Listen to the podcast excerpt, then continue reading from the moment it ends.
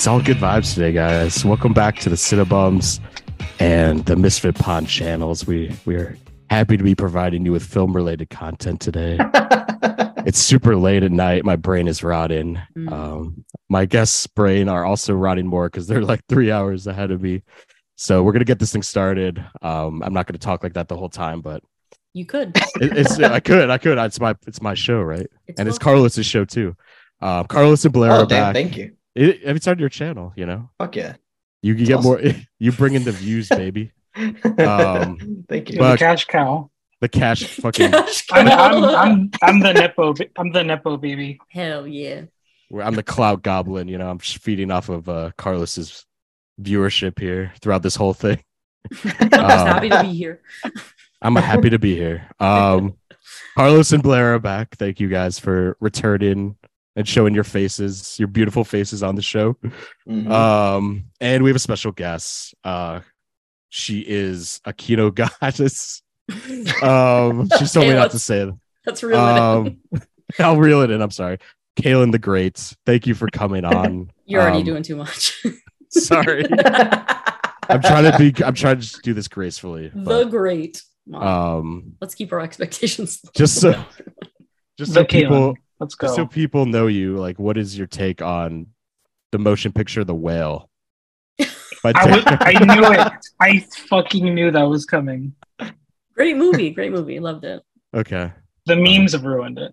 Personally, Yeah, they really have. It's unfortunate, but Bill Griff, Uh, this is your fault. No, I'm joking. Bill, Bill. Bill. made that movie into straight up, you know, best comedy of 2020 so far. um but yeah thank you for coming on all three of you. Thank you so much. Um we're doing a very hotly anticipated episode i would say because we all grew up and thrived in the 2000s decade. We watched a lot of movies. Um even harder for me to come up with a top five than than the 70s like i don't know if you, you all felt the same way but to dwindle it down was like a major major difficult task. Um yeah. How, how, how was it for you guys it was fucking terrifying, disgusting, awful. a struggle. Yeah, it was Easy as hell.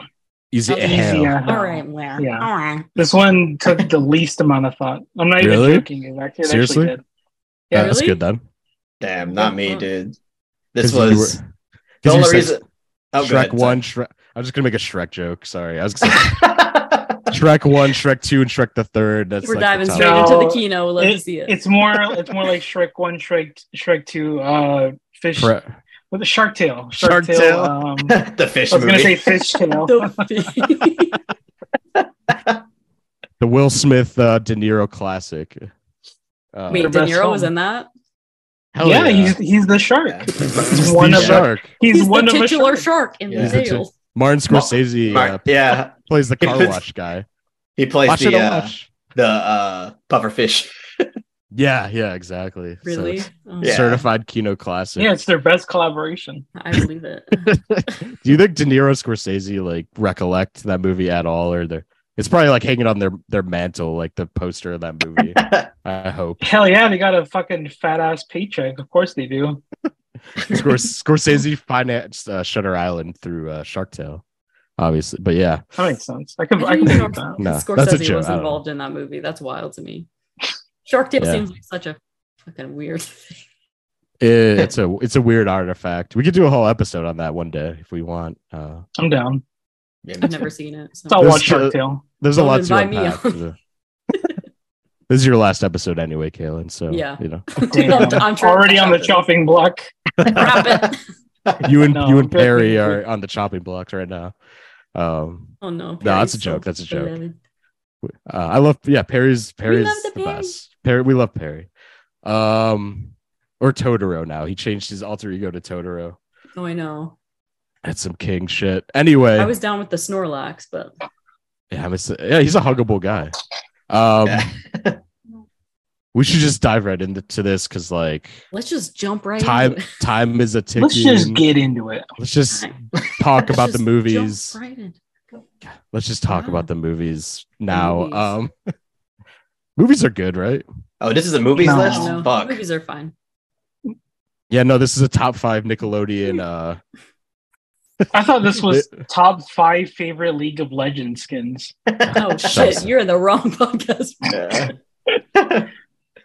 I don't That would get that would get like quadruple the amount of views this podcast is going to get. FYI, I um, barely know what that means. no, I I have no idea what you're talking about.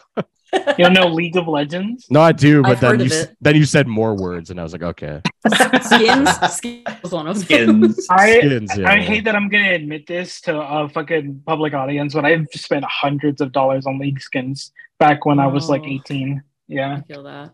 That's oh, good. I spent an ungodly amount of money on Candy Crush back in the day, so On Candy Crush, that's Better than League. I don't know. Better better than League. I spent a lot of money. much. yeah, I don't yeah. even play that shit anymore, so it's just like, well, where'd that money go? Forgot that. I feel a that. Yeah, same here, same here. I spent a decent amount of money on virtual Pokeballs when Pokemon Go first came Oh, out. Pokemon Go. Yeah, of Oh. course, of course. Oh man, when that came out, I lived in a Pokestop. It was lit. Yeah. Oh, nice. so people were coming by all the time. hmm That's Mhm. dope. Yeah. Um, top five uh, Pokemon underrated. Pokemon. Oh, I got you. I got you. Pass. Geodude, Pass. Chef's Kiss. No, I'm joking. Fuck Geodude. I Jigglypuff can't. or bust. Jigglypuff or bust. I do like. I'm more of a Squirtle type guy. Mm, What does Yeah, also Squirtle a fan morph of the into? Squirtle because he's got a funny name. Where, where Bulbasaur. are my Piplup stands? Piplo, Piplo. I don't know. Yeah, I love Piplup. I only know that for playing Smash all the time, but My knowledge is I only know the first generation. Anything past that, I don't fucking know anything. Oh, come on. Damn. You don't know. You don't know fucking. You don't know fucking. uh Togetic.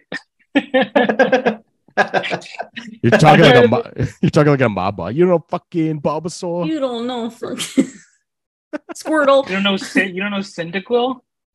That Meow. sounds straight up made up. What? Cyndaquil. You guys are insane. Yeah, that sounds like a sleep aid.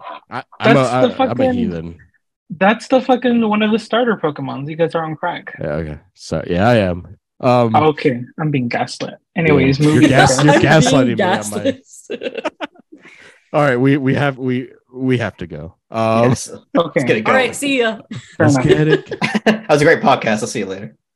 I'm probably gonna put a Black Eyed Peas song in the intro. What do you guys think about that? That'd be. Uh, you should put. You should put my. Uh, wait. you said Black Let's Eyed get it right? started. Yeah, that In here. one.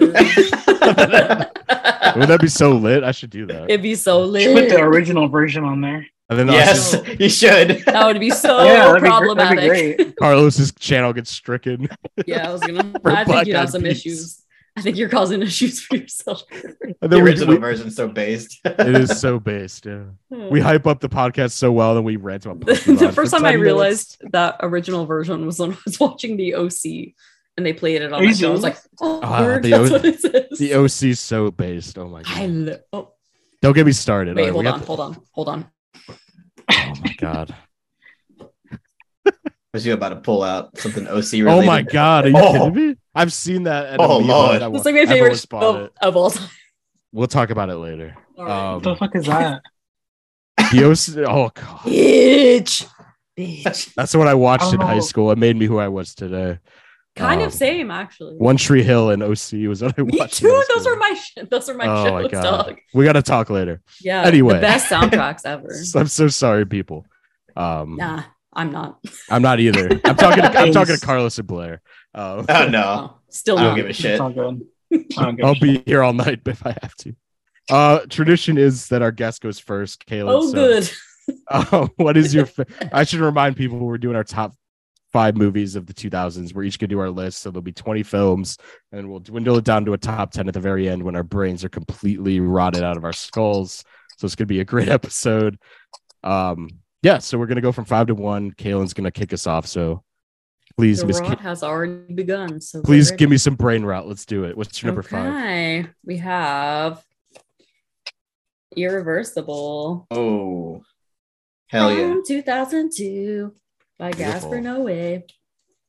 One time I double dipped. I, I didn't know which one to show, so I did both. That's a really cool uh, addition.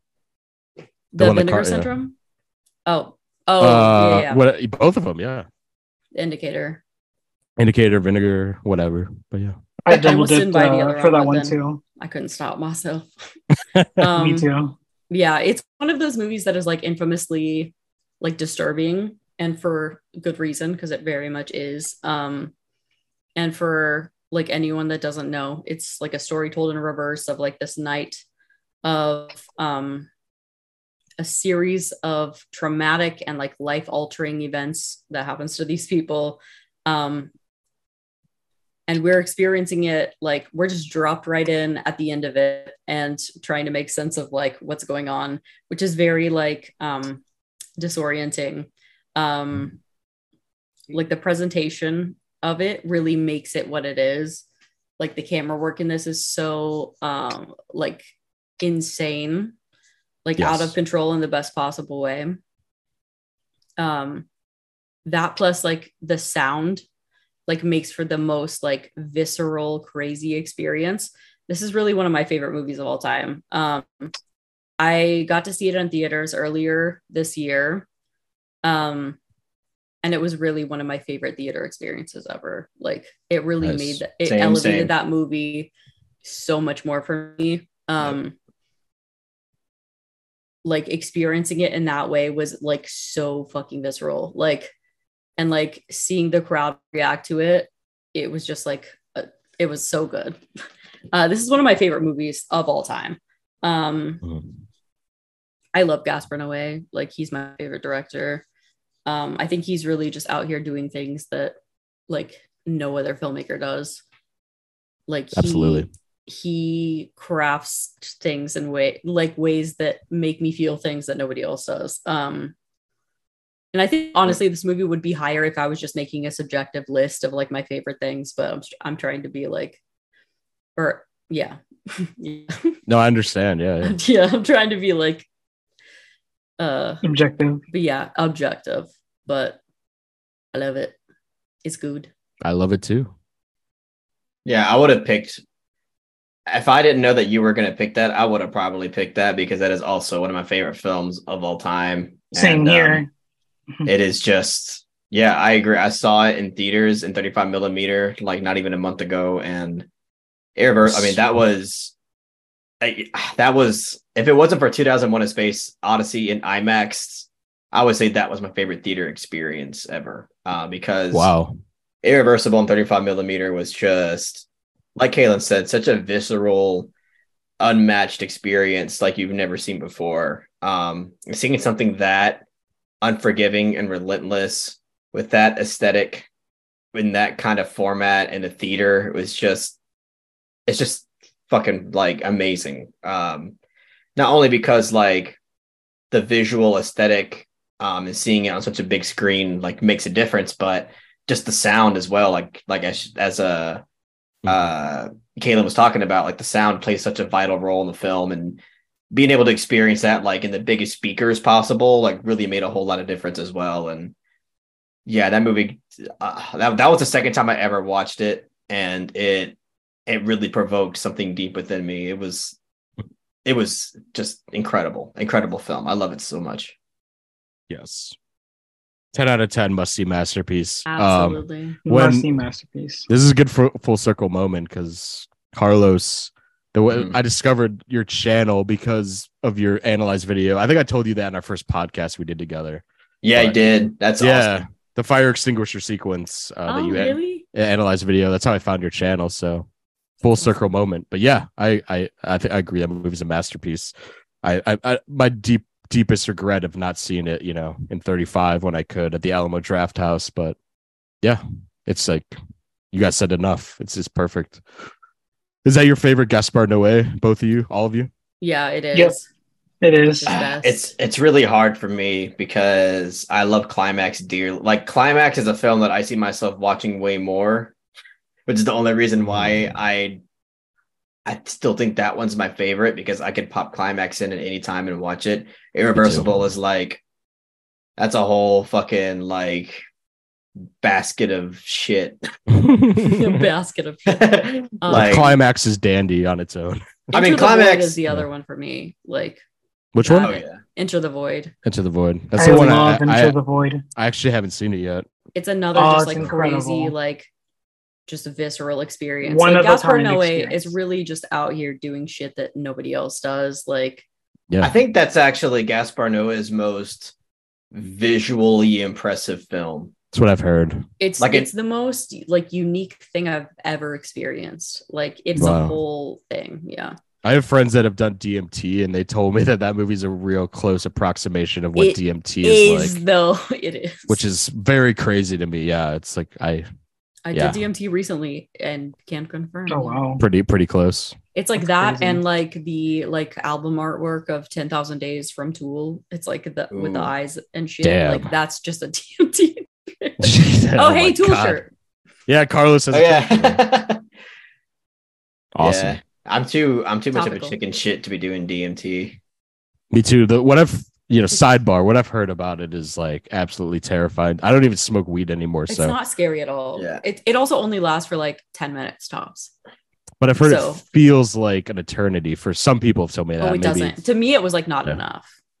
you needed more. Yeah. Yeah. It was like, as it was fading away, I was like, I'm No, so grateful to have this time, but oh, that's Yeah. beautiful. it is fleeting.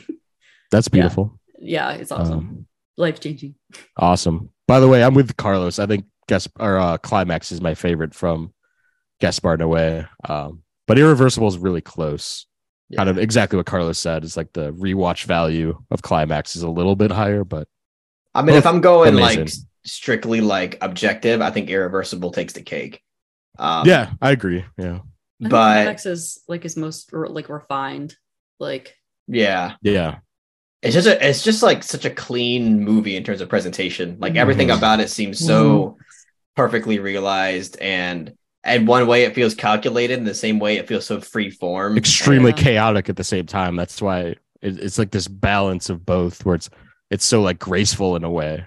You know? that's Yeah. what he's so good at. It's like making it feel like shit is like out of control, but like it is very like to the T of how he wants Mhm. it, you know? Like that's awesome. Yeah, and then Vortex was just like incredibly somber. And sorry, I don't mean to cut- keep talking about Gaspar, but no, it wrecked my soul. Uh, So for- that movie is like it, wa- it was really refreshing to see uh Gaspar Noé do something very subtle in terms of like presentation Mhm. and uh and mature in terms of like content and um but still have that Gaspar Noé effect that makes you just want to fucking kill yourself. yeah. He's good at that. Yeah. it's a good way He's to my put it. favorite director. He just like his movies Yeah. affect me in a way that like no other filmmakers do. yeah. He, he he's in my top 10. Yeah, he's in my I top ten too. Wow. Sweet. That's a great that's a great way to kick it off. I think spoiler alert will probably make the top 10 because no objections here. Yeah. Um I put it at five because I was like, it might be divisive. no, no. I Not but not between us freaks. Yeah, exactly. I was gonna say we're all, I'm fucked up already, you know. It's like what what's one more fucked up movie? Um let's go uh let's just go clockwise. Uh go to Carlos next. What's your number five? All right. So I made a uh like last second switch up. Oh Uh yeah. Yeah. and And, uh, it's gonna be please. and um i mean i feel really ash- I, it's like one of those situations where like i feel really bad for doing this but i just kind of had to do it um It's coming. But my- it's coming. my number five is inglourious basterds Ah. from quentin tarantino I thought it was gonna be Shrek. no Oh. no no no oh that was shit. No, I knew it was gonna be that. I knew it was gonna be Tarantino. No, Gonna no, leave it's, Tarantino it's, out it's of totally, it's way more uh, justified. Go ahead. I mean, Sorry. I wouldn't say that i wouldn't say that shrek and inglourious basterds eh, Oh, you want to make a switcheroo? I I'd pick Shrek personally. Oh, Shrek, Shrek is amazing we'll see it might make a top 10 we'll see um Oh my god. Inglourious Basterds, yeah. Um, this is my favorite Quentin Tarantino movie. So if I didn't pick it now, then like I was never gonna pick any Tarantino movie for any decade, really.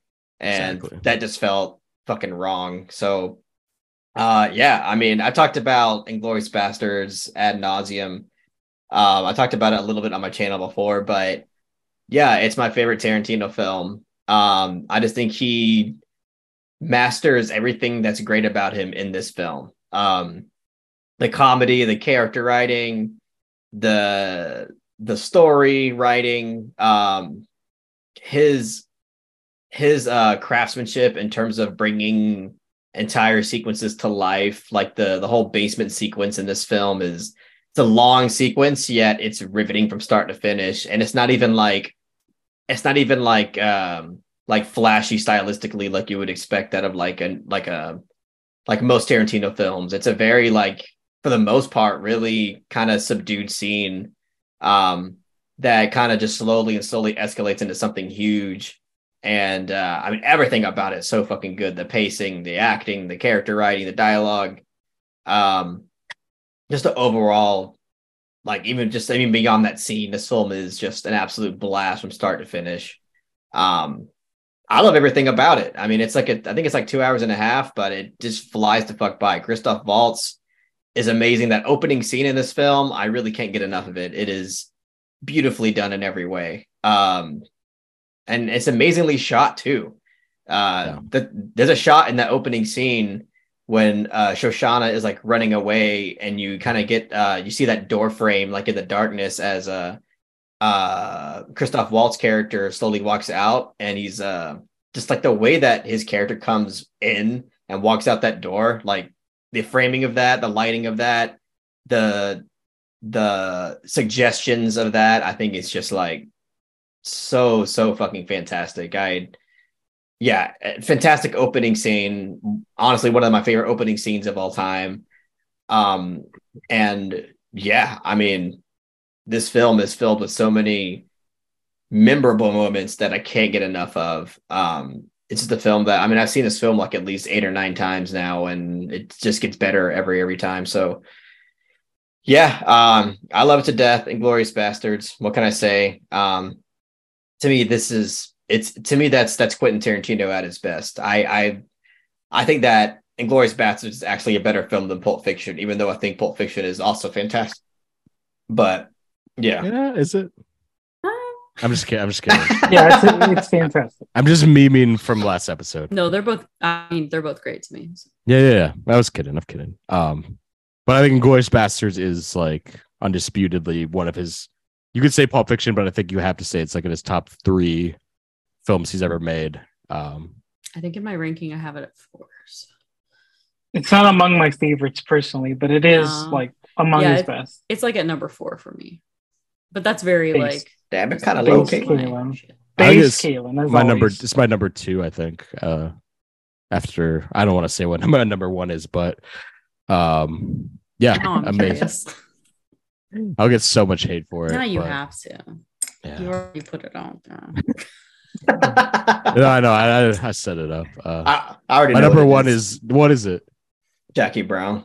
Yeah, I've said it. You know, people know. Oh, I've never seen Jackie Brown. That's one of the. Jackie Brown's my number great, one. There are, it's there a, are a couple movie. I've never seen. That's one of them. So I'm yeah. excited. I love Jackie I've got, Brown. I've caught a lot of shit from hardcore Tarantino fans when I say that's my favorite, fuck but fuck them all. You know, no, but Inglourious like... Basterds though is a perfect film. Like on a technical level, on a screenwriting level, acting level, like it's it's shooting on all cylinders. So I sure. I would pick it myself too. You know, it's it's amazing. And like Shoshana is like one of my favorite characters she's ever written because like she's such a badass.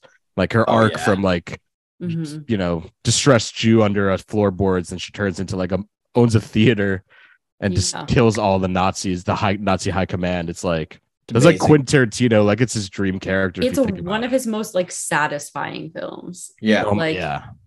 You watch it, you're like, oh, that's just what I needed. Thank you. There's yeah. not like a flaw I could really pick apart with Inglourious Basterds like at all. Like it's it's damn near perfect. But yeah, would would you switch out if if you want to reveal that? Oh, um, actually, let me grab the. Or you can do it in. Oh yeah, hold on one second. You can wait for your honorable mentions. Up to you. No, I'll do it. I'll do it right now. Um, so oh, right. you motherfucker! The I one that I and what are you doing? you fucking this up. Someone else is gonna have it. It's all right. It's dude. Are you fucking are this up? Uh, this is dude, like my opinion. uh, let, let, number five, I had I had Dogville at number five. Dude. Um, but I feel confident that this will make the top 10 regardless of it not being in my top five. So um I don't know. I, I don't love this know. film a lot. I think No, some yeah, other Lars von Trier movie might butt up against it, but Perhaps. But Yeah, yeah, the Lars- it has it. this this is tied at my number one as my favorite Lars von Trier film. I love it to death. It's really, really fucking great. Um, It is. but I had to put in Glorious Bastards. I have much more time with that film, and I do think that I dislike it slightly more than Dogville. Um, so I just kind of had to do it. But I mean, I fucking love Dogville to death. Anybody that knows me knows that I'm absolutely in love with it. I do love Dogville. Like I think it's like neck and neck for me for Lars von Trier's like mm, my favorite. It was my favorite movie of all time gets for edged like out a little. a couple years. wow, yeah.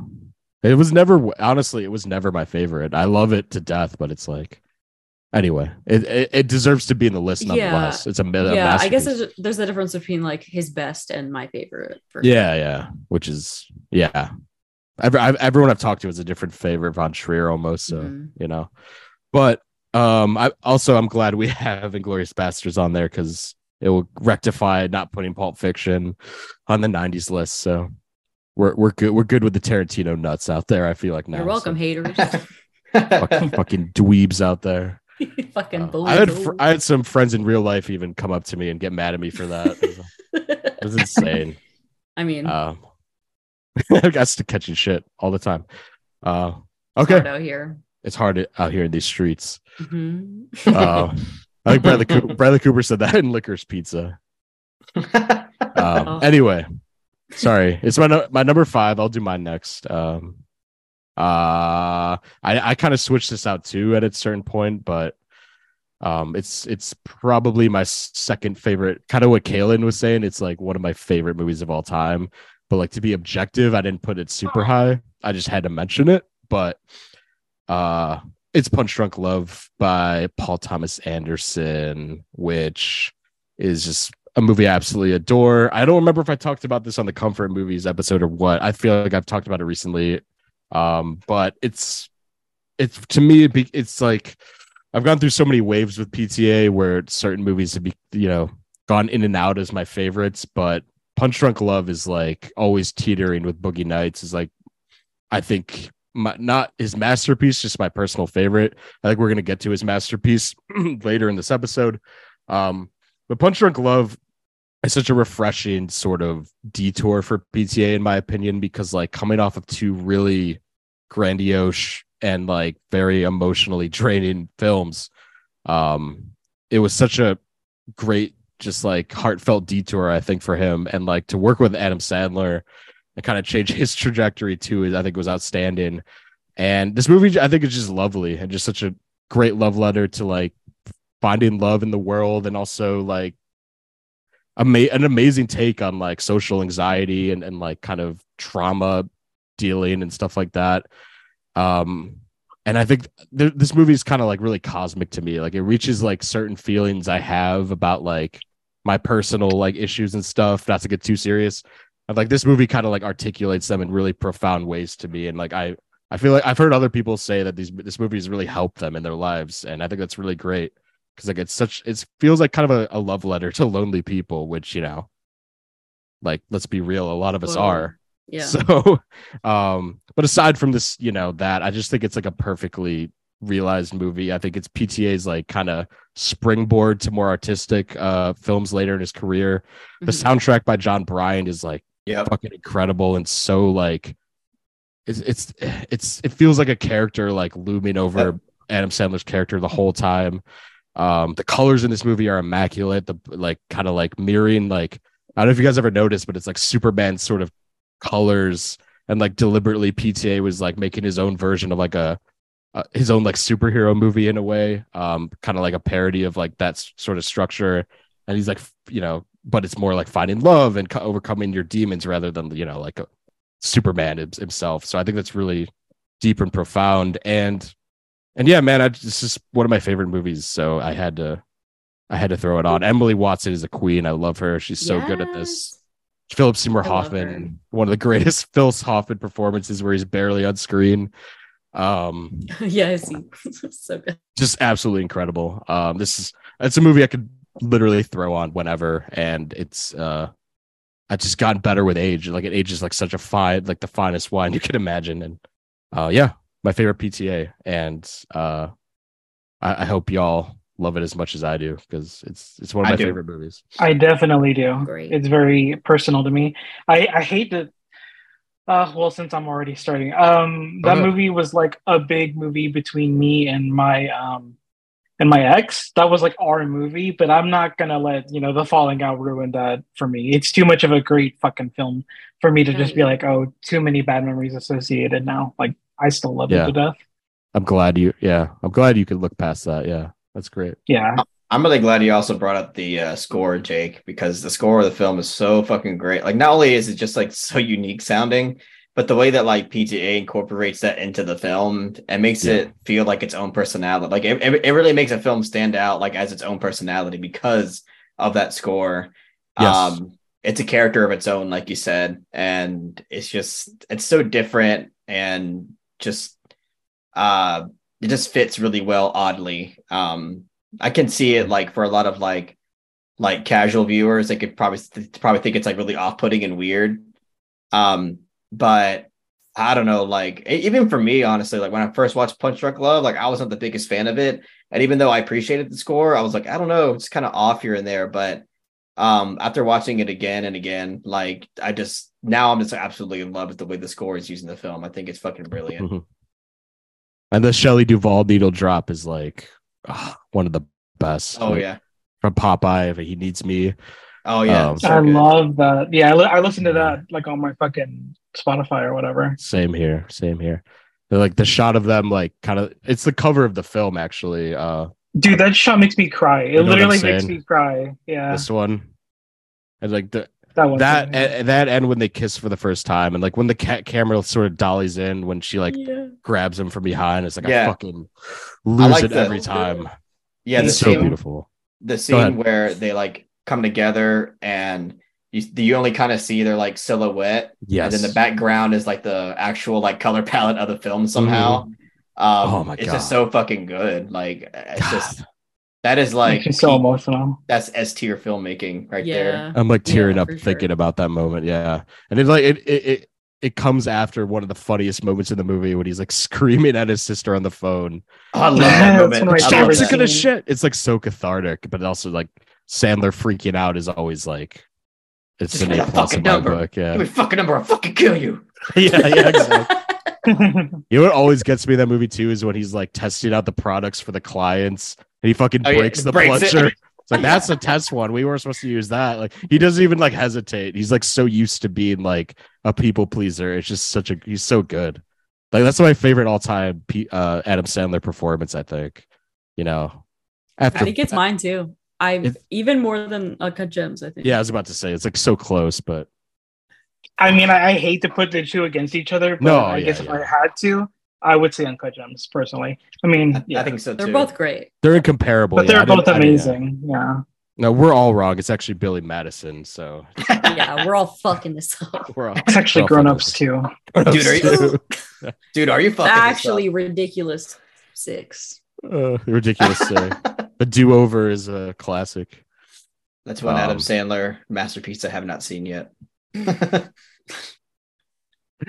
Uh, yeah. So that's that's the first of probably one of two PTA movies that will be on this list. Spoiler alert. But uh, Blaire, do you want to go next? Uh, I guess I had. No, I'm joking. Yeah, Oh, I'll go no. next. Yes. um, so mine is, is Old Boy by Park Chan Wook. Um, Park Chan Wook has become one of my fucking new favorite directors, especially after watching Decision to Leave. Like I thought that was amazing too, and it made me realize like every movie I've seen from this director, I just love so much. And Handmaiden used to be like um my undisputed favorite. Like it was I've always loved Old Boy, but Handmaiden was like always unbeatable. Um, um, but but after rewatching Old Boy last time, I was like, God, this is even better than what I remember. Like, uh, I already thought it was incredible, but like it, it has one of the best um like film setups in my opinion, and also one of the best third acts that I can fucking think of. Not to mention the main performance by I get his name um mixed up, Choi Min Shik, I Yep. think, hopefully. yeah. Uh, he, to me, that is one of the best performances on film, in my opinion. Um, he's so visceral, so deranged, and just gives it his all. That is truly like a performance of a lifetime. Um, and obviously, Park's uh, directing is so stylistic. Like he's incredibly known for being a hyper stylistic director, and that film is just like completely. Um, it, it really sets itself apart from being in, like unlike anything else, in my opinion. Um, and obviously, I'm not going to mention the the uh, twists and turns the plot makes in case you haven't seen it, but it fucking stuck with me. Like it's it really gut punches you once you get to some shit in like the third act. Um yeah, I uh th- this film to me is like riveting start to finish and I I'd be surprised if like, you know, there there's people like Kino Lords out there who don't at least like this movie because I I really think it's brilliant. Um I'm I'm curious to, to know if you guys like it uh, just as much as me because yeah, I fucking love this movie. I do. You know Love that old boy. I saw that movie th- for the I, like I was like 15 when I saw that movie. It was back in the IMDb top 250 days when I was like going down that list and like that movie was always really high up. But that's like that's like that's a movie that blew my fucking head open. Like to watch like foreign movies, that was like the one that kind of got me. And it's aside from that, it's like a must just incredible, incredible, like visceral, like you were saying, like one of a kind tonality and just literally the third act. Like I've never been more like awestruck and like stunned by a third act in my life. Like, I- Completely agree. The first time you watch that, yeah, I literally like, I was like in a it's, permanent. it's just like you're just sitting there like, yeah, like what it it makes you kind of lose faith. In, yeah, like, what is life anymore? Sort of feeling. Um, but you're right. Even like, the end the shot is performance. just oh my yeah. The end shot is so fucking haunting. Like it's there's no words being said. It's all like visual storytelling. But I'm like, oh my god, Mhm. it's like it's so fucked up and so it's like how, do Tragic, we, I- how, how am I supposed to feel about this? God. yeah. God, it's like Park Chan Wook is we we all rave about him, but like he's he's he is legit like one of the greatest working filmmakers, um, bar none. Like he's never made a film that I haven't been. Totally. I- Decision to Leave was a little mixed for I I think that movie's incredible, but I loved it. I love it so Me much. too. I loved all it. Right. It's a, it's all right. Yeah, You I know. We got our detractors. It's okay. Even like people that think that movie's I like that movie like on a technical level, like the editing in that oh, movie. Oh, yeah. is, like That's Yeah. editing like at its very oh, best. it's like, like, that movie Jesus. so He's like good. he's Chef's like kiss. when I watch a movie like that, it's like I'm like I it's, I can't even try to. Filmmakers shouldn't even try to make a movie like No, that perfectly constructed. Yeah, just quit.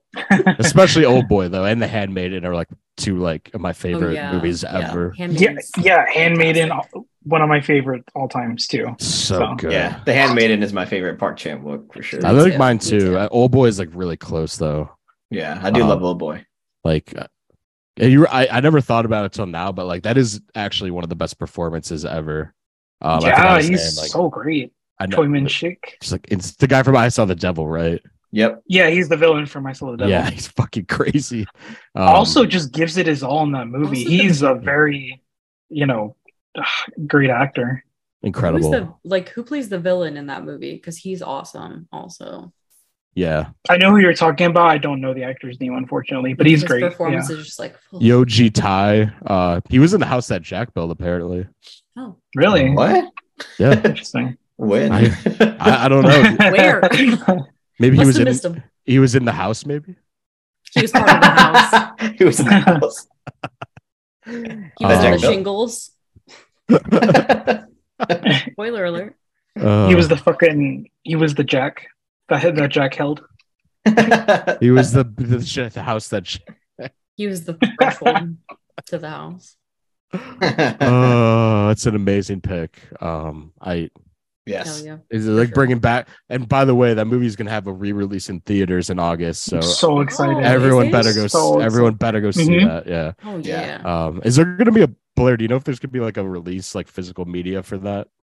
I have to time. believe that it actually is going to get released by Criterion because it's literally getting the Memories of Murder uh, treatment, Exactly. and Neon has a deal with uh, with Criterion. Like Neon, uh, Criterion releases a lot of Neon films. God damn, it's gonna be a bloodbath at Barnes and Nobles to get that A Blu-ray.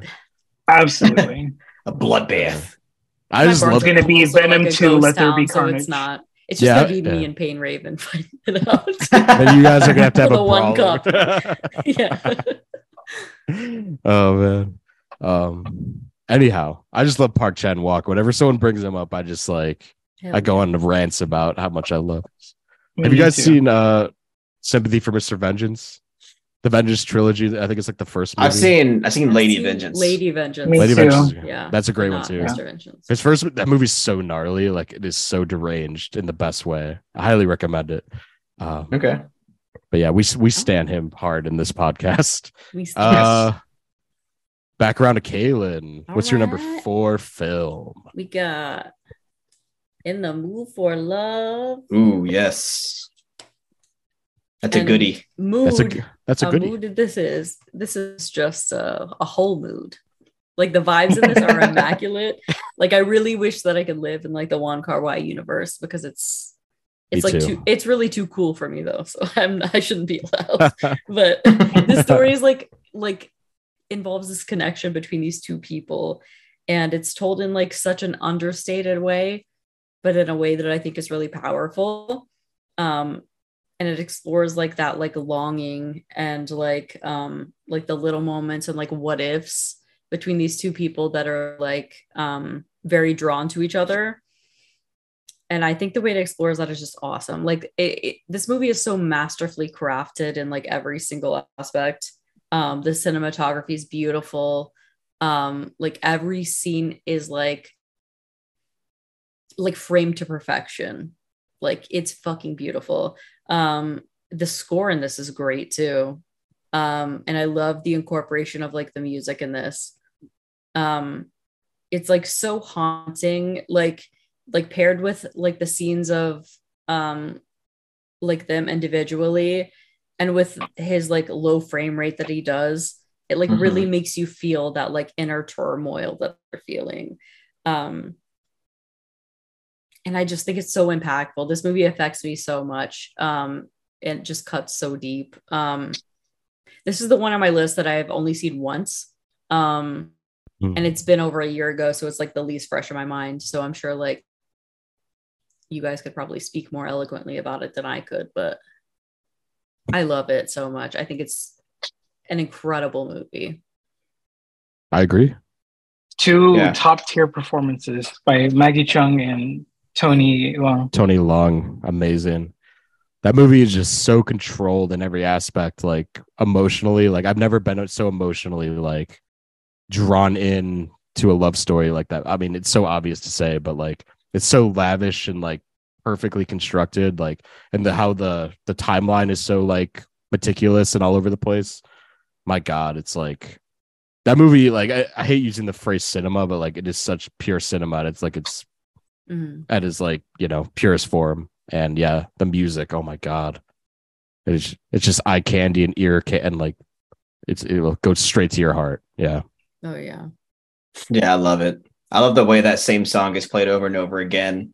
Um, but the character as, as it shoots the characters in slow motion.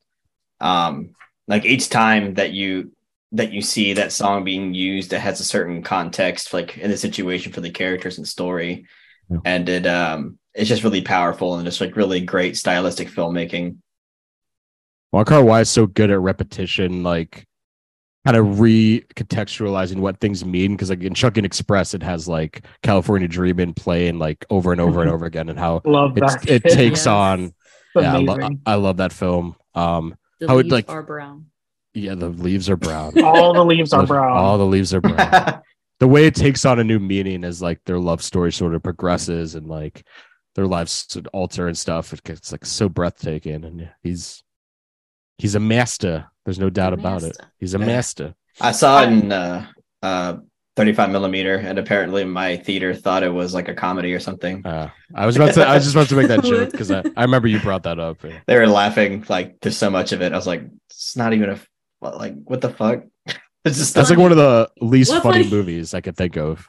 Like actually, like in a Like, good way. like everything that everything that was like slight chuckle worthy. They treated it like it was a fucking gut busting like piece of comedy. I was like, what the fuck? I really have no idea anything about that movie that would make me laugh out loud. No, in a I group can't think of anything. people.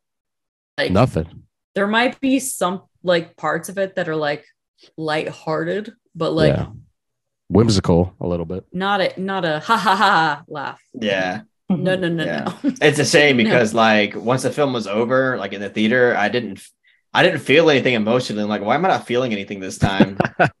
I was like, I think it's just because the fucking audience just kept taking Everyone's me out. yucking it up in there. Because Yeah, half the time you're probably just like shut the fuck up in your head. Because the first time I watched it, like I was like in tears. I was it really like just broke me. And in theaters, I was like didn't feel anything. I was like, this is a shame. Whatever. This is Yeah, I mean, I already know. I already talked about this before in a podcast, but if since you brought it up, I mean, I had I had to bring it up again just so people know. The But- the weird thing about in oh, I'm sorry. No, I'm done. The the weird thing about In the Mood for Love is like um I've mentioned before. Uh, I don't know if I did it on the podcast, but um I love Wong Kar Wai. All of his fucking movies I I adore. Um and I I think In the Mood for Love is like amazing, but for some reason when I watched it at the time, maybe I just wasn't in the mood because I wasn't in the mood for love. You were in the mood. but Yeah. but I just did I didn't like connect all that emotionally like I, and I don't even feel like I retained all that much not because it's bad or definitely not um I just I don't know Mm. I I don't recall I don't remember like a lot about the movie and um it like if I was gonna go from like enjoyments like I no, technically yeah. like I've enjoyed all of his movies besides this one like I know what you're saying. Yeah, it's like it's like his most abstract kind of distance. You know, you really have to like, it really has to capture you at a certain time. I think it is accessible, but like I know, I know, I, I- I've watched it, rewatched it, and like didn't get as you know awestruck by it at certain points. But I think it's so just like I understand. that. Yeah, but I, I watched uh Happy Together recently and that movie like broke me I, adore was- that film. I was yeah. sobbing at the end of that movie, honestly. That's such an underrated Wong Kar Wai movie. I mean, as underrated as it could be, you know, for because all of his movies are celebrated, but that movie's so that that that hit me a lot too. That film at the time, it's it's so good. Yeah, I agree. Tony Leung, baby. Um, He's a king. hell yeah, hell yeah. Okay, we're, we're in the mood for love. Uh, is your number four? So, Carlos, what's your number four? All right, my number four is a little film called Y tu mamá también from Alfonso Cuarón. Shout out to Uh, Mike. Hell yeah. Oh yeah, I know he loves this fucking movie. Yeah. Um, yeah, this film just means so much to me, and honestly, it's been such a long time since I've rewatched it. It's been at least like five plus years since I've seen it again, but this film really hits close to home, and it uh, it affects me in a way that not a lot of films do. Um, it just captures this seriously deep feeling of uh melancholy um especially like with the way that it ends it just feels so in one way it feels very life affirming and then in another way it feels very depressing um and it's just a very telling and nuanced exploration of friendship of uh romance of sexuality of um young adulthood and um it's just a really really fantastic film um that feels very human and it's very culturally specific too. I'm me being half mexican and my dad being from the city it there's so there's so much of it like in terms of the culture that i grew up with here that it resonated a lot because it's captured incredibly accurately in my opinion. Um just the way that people talk the slang that's used um it all just feels so like like you could tell that somebody that is that was close to this culture made it.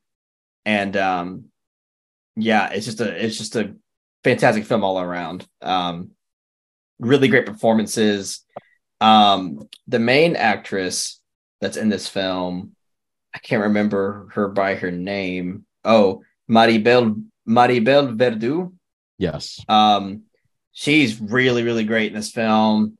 Um, uh, Gael Garcia and um, Diego Luna. yeah, the yep, Diego Luna. Everybody in this film, I mean, really, really great. And they were really young when they made this, and they were, I mean, they fucking knocked it out of the park. Um, really, really great performances, and um, just full of just incredible scenes that really stick with you.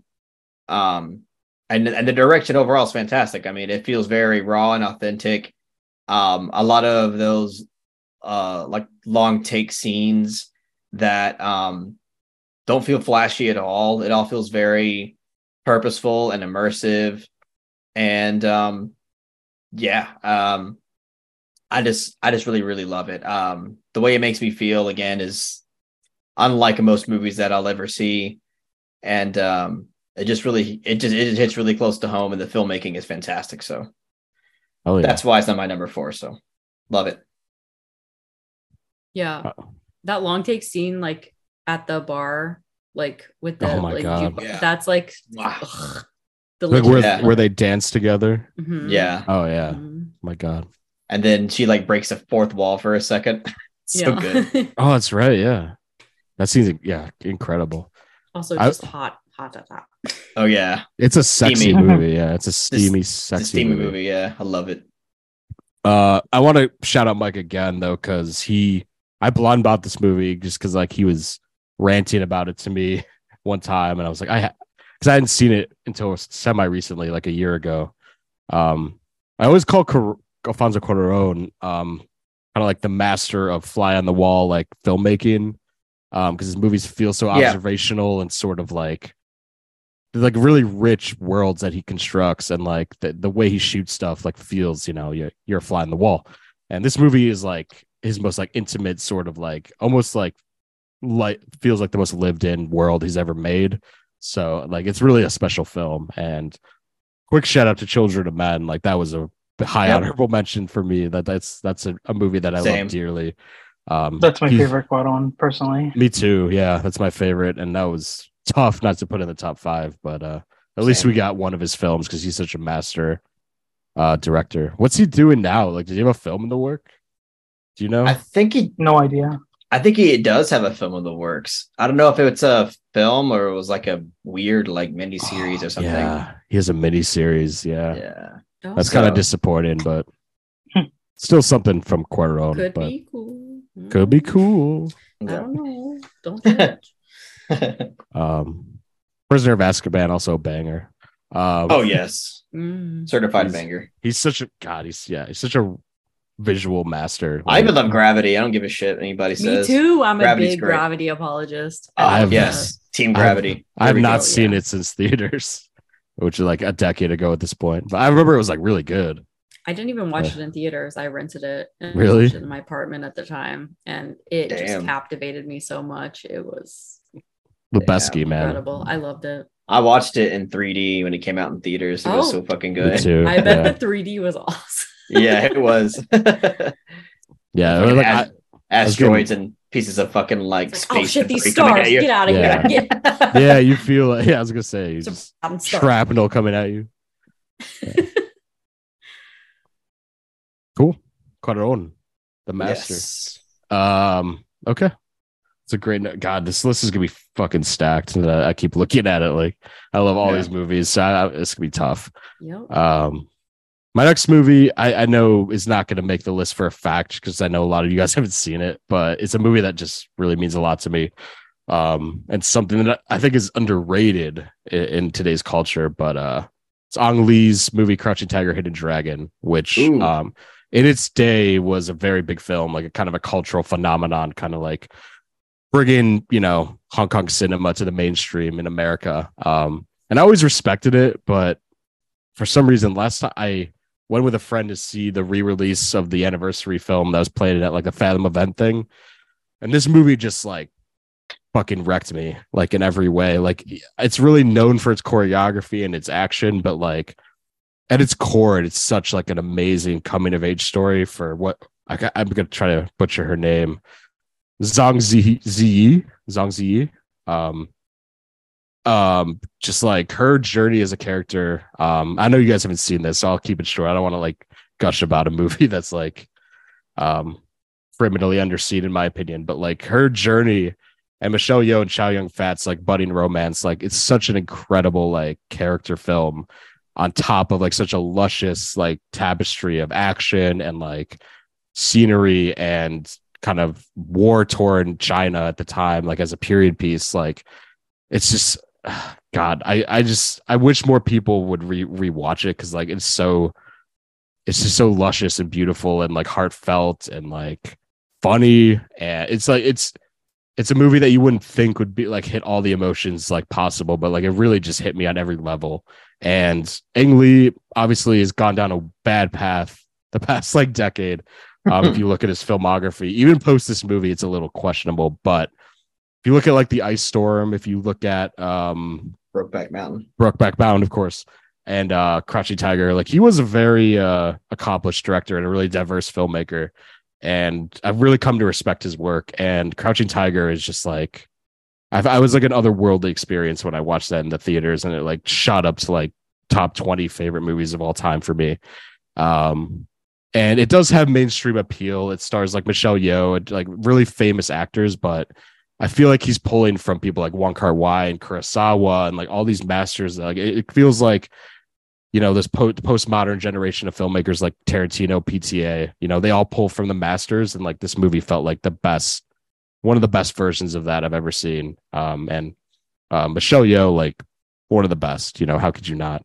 So I just want to implore people to rewatch that movie. Um, that's kind of why I picked it. Uh, but yeah, that's. I've, I've actually guys, never seen it. Have you guys? Any of you guys seen that movie? No, I haven't. Mm-mm. No, no, it's I. It's one of those that's like embarrassing that I haven't seen. Honestly, yeah, same. It's, it's so like well regarded. Yeah. Mm-hmm. I, it has I, the uh, it has the lady from uh, um, Rush Hour Two, right? yeah, that's what I was talking about. Like, yeah, she like it's one of the best performances, like underrated performances of, like of all time. Yeah, she's, she's, also in uh, um, Memoirs of a Geisha, right? Memoirs she's of like Geisha, yeah, yeah, she's exactly. She's a really, really great actress. She's great, yeah. And uh, Michelle Yeoh is obviously great. Like, yeah, give this movie a watch if you guys ever are inclined to. It is is such a rewarding experience every time I've rewatched it. And um yeah. So that's that's my number four. Uh just wanted to give as a recommendation piss. Oh yeah. All right. Um but Blaire, you are next with your number four. What's your number four? All right. My number four is I'm kind of continuing the trend of kind of bleak movies. I'm gonna go with Four months, three weeks, two days. Yes. By Christian Munju, Munja, Munchi, Munja, Munji, Munji, Munja, Munja. No, uh, man, this came out at an incredibly stacked year that I'm sure we'll hear from again, 2007. Um, That's right. I, yeah, to be honest, to me, this is like easily one of the best films of of the decade, at least. Um, I, I adore movies that give me fucking anxiety out the ass, to put it bluntly. Um, and obviously, not only more than that, this movie is like dealing with a very important topic that uh, that is like pretty fucking relevant now more than ever with Roe v. Wade, you know, being overturned. And um, Totally. No, yeah, I think uh, I, I really love the director for making this movie um because he tells it in such a really like a matter of fact, um, honest way. Like, um, you know, this is a this is a subject that like any uh director can just like come out and um kind of just be like preachy, even though it's like an important message. Like I, I like that it's not like so ham fisted in terms of like characters saying like, oh, this wrong. It's just you're, you're following these two characters that are put in this situation of um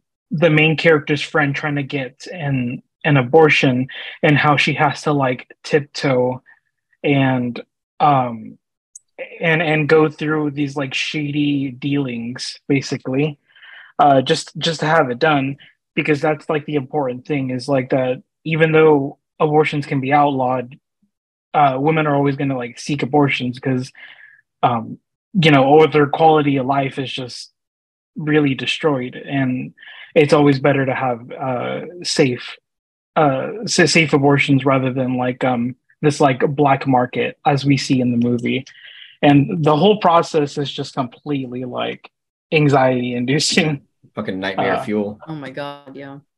yeah like um that uh, i think one of my favorite scenes if not my favorite scene is literally just the scene where the main character is sitting at this dinner table with her significant other Yeah. and they're just having the the people around her just having this conversation like like everything's you know normal meanwhile like the character you're just uh thinking about what she's thinking and it's just like a fucking hell like like hell in her fucking mind and just Mhm. completely in despair basically um I- i'm rambling because it's fucking late but uh no this this film is like top tier filmmaking honestly and uh i should mention that the two main actresses are like incredible as well they're very like reserved in a way it's it feels very real this film it's not it's not like theatrical at all it's very like reminiscent of like a abbas kiarostami or Mm. Michael Haneke kind of kind of film, Yep. and in, in a way, but not not to say they're just carbon copies of each other, you know. Um, yeah, incredible film. Uh, I wouldn't, you know, what do you guys think think about the movie? Masterpiece. It's so great. Yeah. I'm kidding. Masterpiece. All right. I'm just kidding. I'm kidding. I'm kidding. I'm kidding. I love it. to. Also, one last thing, shout out to Eugene because I recommended him this film early earlier this uh, month, and he loved it, and he was pretty excited to hear me bring it up on the podcast. So yeah. Hell yeah. Hell yeah. hell yeah. Yeah, I love that film so much, dude. It's just like, I mean, I watched it only because I was trying to prep myself to make a uh, uh, traumatizing films list. So I thought it was just gonna be like this like shock value kind of movie. Like I really didn't expect to witness such a like beautifully crafted, um, like artful and haunting piece of filmmaking. Um, it's uh really like uh, I was really shocked at at at the level of craftsmanship that I was seeing. Um, Mhm. it just it's just such a raw and authentic piece of filmmaking, like you said. It just feels so everything about it feels so fucking real. Um, and like you know, there's a style to it too. It's not like it's not like uh, a uh, Michael Haneke style or anything like that because they all have their own styles, but he just he's able to capture a very authentic feel in his own way that um I just really really admired. And yeah, I think a film like this is super important right now uh Yeah. considering the the social climate. But um like it never felt like it was trying to shove like a like this like pro-choice message down your throat. It felt very fair about the way it was demonstrating everything. Like it felt Yeah. like it was just demonstrating reality for what it was. It didn't feel Mhm. like it was in bad faith. It felt very well rounded. Um, Yeah. because even with the um, even with the uh, woman character that is trying to get an abortion, even her character, like she's not made out to be like a saint either. Um, Right. You know, you know, Her friend she- chastises her in some scenes, yeah. Yeah, like it's she's made out to be a pretty irresponsible person in a lot of ways. Um, so I just like the way that this film was able to explore the reality in a very complex way that pretty much anybody can watch it and um, you know, get something out of it without feeling like it's trying to cram something down your throat, which is something I really, really respect out of it. Absolutely. So good. You know what? Part of I think his filmmaking's so effective too because like he really utilizes like really really really long takes and really well orchestrated Yeah. character moments and like you feel like you're watching them in real time so they kind of like in my mind they like i'm watching real people like i'm watching human beings like stripped away from all the bullshit and like just dealing with something you know really important and like you said like the, it's not politically driven it's just like you're literally just you're stripped away watching like them go through this process that's like really unjust and really unfair and seedy.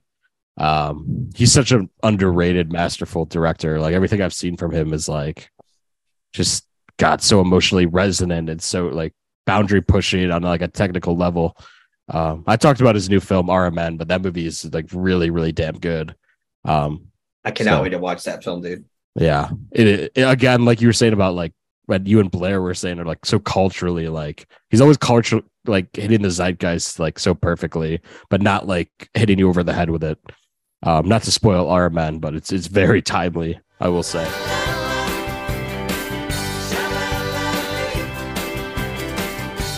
tell bill to call in real quick and he could talk about like the bench warmers or something Oh Jesus! Oh, no, We Nope. just watched that. It was so good.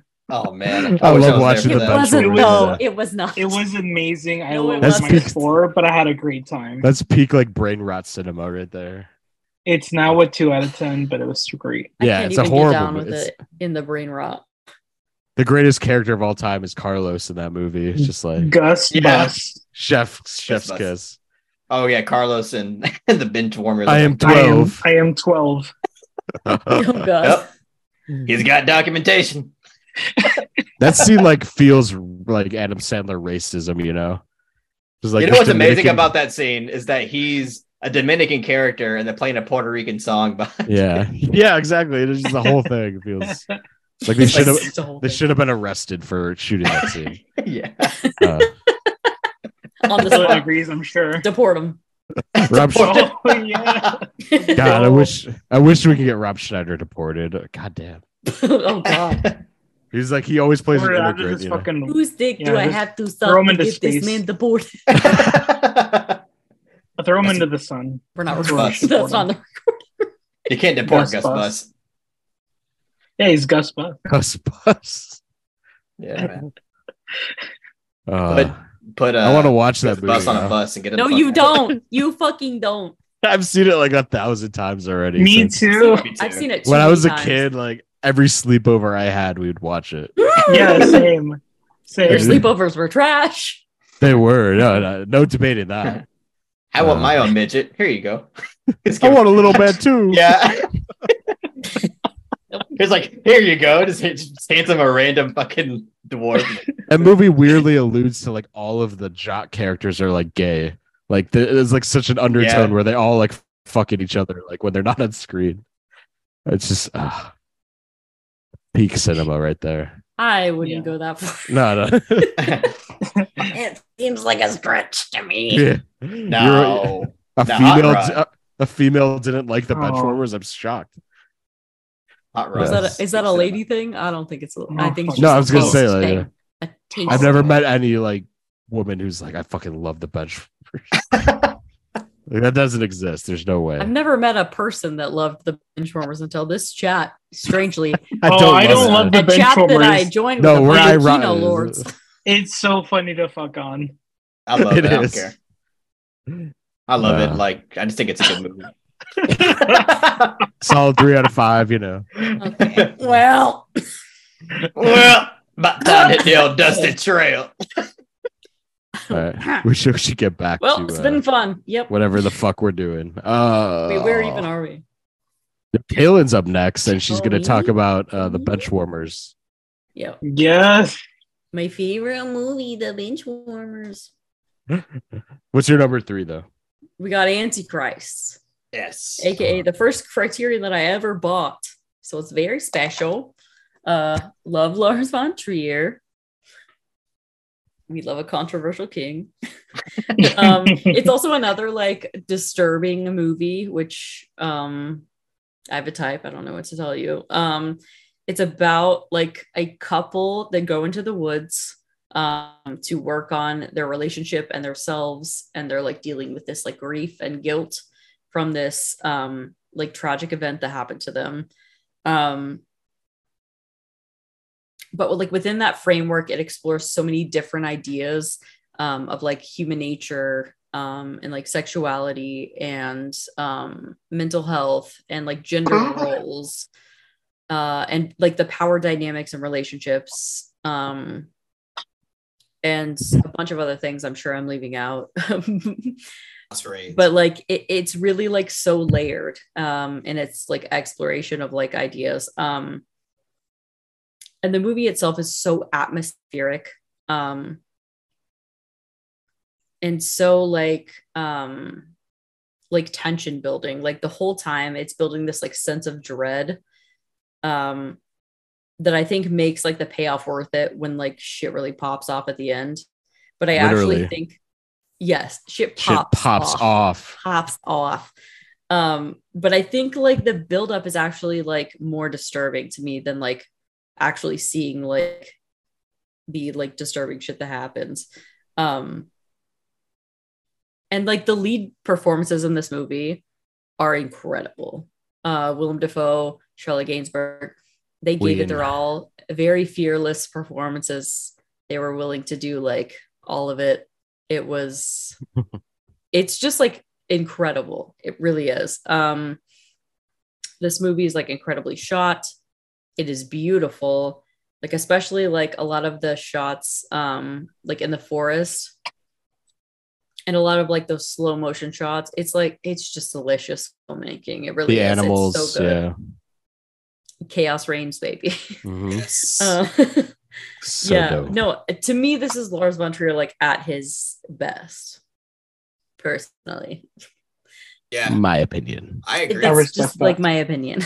But no, I think this is No, him like banging on all cylinders. I think this is like his most refined like filmmaking. And I think uh yeah, I don't know. I think this is like his most like profound like messaging in his film too. I I just Hmm. love it so much. I think it's a perfect movie.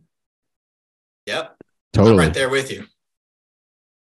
I uh again, as I said earlier, Antichrist and Dogville are my favorite Von Trier films. At this point, I really cannot pick one. Like, rarely, like, eh, usually I have the guts to just go with one, but with Lars Von Trier, those two are just like neck and neck. I really cannot choose. Um, so yeah, I fucking love Antichrist. Um, I love it so much. I love how dark it is, not only thematically, but like aesthetically speaking. There's just like a darkness to it that I just can't get enough of. Um, especially those like really like there's a few shots in this film where you get like this really like slow motion shot of like of the woods, like this like wide shot of the woods, like really dark. The uh color grading is really dark, and you see like this figure in the woods walking really slowly. That shit is just like fucking oh my god, it's like surreal and it's nightmarish and um I don't know, just the way that he's able to capture shit like that. Telling you, that's like shit that I just feel like no no other filmmaker, um, at least off the top of my head, like is able to capture that kind of vibe. Um, at least like in the at least like in the um like like in this day and age. He's just I don't know. I just think he's such a fucking talented filmmaker and the way that he's able to explore like espe- like anxiety is- especially um anxiety Oh my in the film. god, yes. For sure. Those like uh, like there are scenes of the like the visual like depictions of anxiety in that film Yep. are so visceral and Yeah, it's- realistic. It- It's triggering, honestly. it is. It's like it's Yeah. so effective. Wow. Yeah, that's just Yeah. incredible. And with the sound design too. incredible. yeah, like you get like these close-up shots of like of like the of, like someone's shoulder and their neck and like the sweat and like the with the sound design and like the voiceover and like the lighting. It was just like ugh. Like it's just like it's it's depicted so well that it made me like literally have a panic attack, like on the edge of having a panic attack. Yes, it is. It's so realistic. It's Yeah. wild. really really great shit dude it's just i really fucking love and i just love like how the film just explores the chaotic essence of nature and how that like intertwines with our human nature Mhm. um and the way that we try to cope with the world around us it's just man such a fucking great movie i really really love it a lot see. I love Also- cock and ball torture. This is a great film. Cock and ball torture. also, like the first scene of the whole movie, I know has like a mixed reception, but I think it's like peak, you know. Yep. And it is it's Oh, very God, yeah. Lars von Trier. So I like I get if you're like not into his shit that you would like roll your eyes at it, but God, I love it. I think it's like brings a tear to your eye. It's so beautiful. Yeah, I was gonna say I both. cry every time.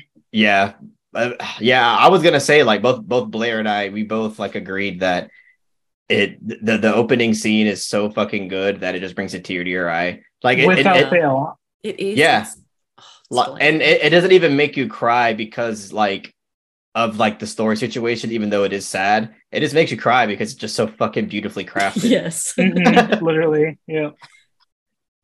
Like you just crying you're like oh this is art this is just like fucking this is art. yeah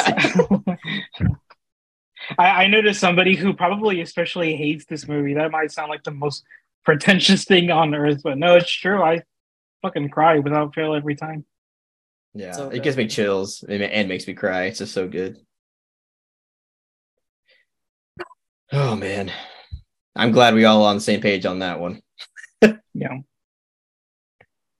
Jake's been eerily silent. No, no, Yeah, no, no. I uh, to be honest, like I've only seen the movie once, so I don't Mm. have like as strong of a reading, but I did I did really love it when I saw it. Um watch it again It's I will watch definitely it one of those that like with like multiple watches, it really like you like gain a lot from it.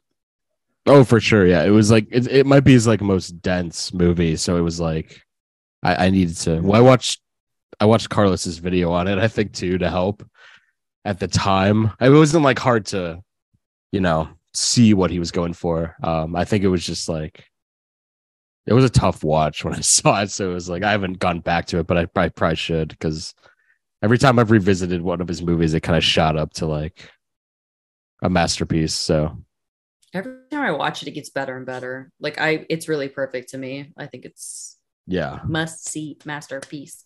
The way you said, like it, it is him firing on like all cylinders, Von Trier, and kind of everything he's sort of been like interested in as a filmmaker kind of culminated in that movie. Yeah, Um, and yeah, Willem's dick uh, is pretty cinematic, I must say. he be swinging. He be swinging. Um, you know, I was talking actually, I was talking with a friend of mine. Um, we were going over like the most like tense movie moments of all time, and I I did I brought up the, when I think Charlotte Gainsbourg had just uh attacked him for lack of a better word, and then he's like kind of holed up in this like little uh tree, like oh, I don't know what you call it, like a cave underneath like a bunch of dirt. in the Oh, middle yeah. of the woods With the bird. um Yep. yeah the bird the bird scene that's a better way to say it um and that that movie that part straight up gave me like a panic attack and yeah, I that's always, like, it's very yeah like the final like when 20 shit minutes pops so- off in that third act, it is intense. yeah Yeah. it is and the reputation really uh was building up like the most fucked up thing possible but like Yeah, it really kind of is one of the most like deranged things i've ever seen on screen yeah, it definitely doesn't final- disappoint. Like it, it really does go there. Mhm. but it's so beautiful like you guys are saying like the slow motion stuff and the the way he intertwines nature is so like it's so god it's breathtaking stuff Yeah, that bird scene, I think on the the criterion there's like a special feature where it shows you how they filmed that and it's just incredible what like what they did No, for real. yeah I I have gotta check watch that out.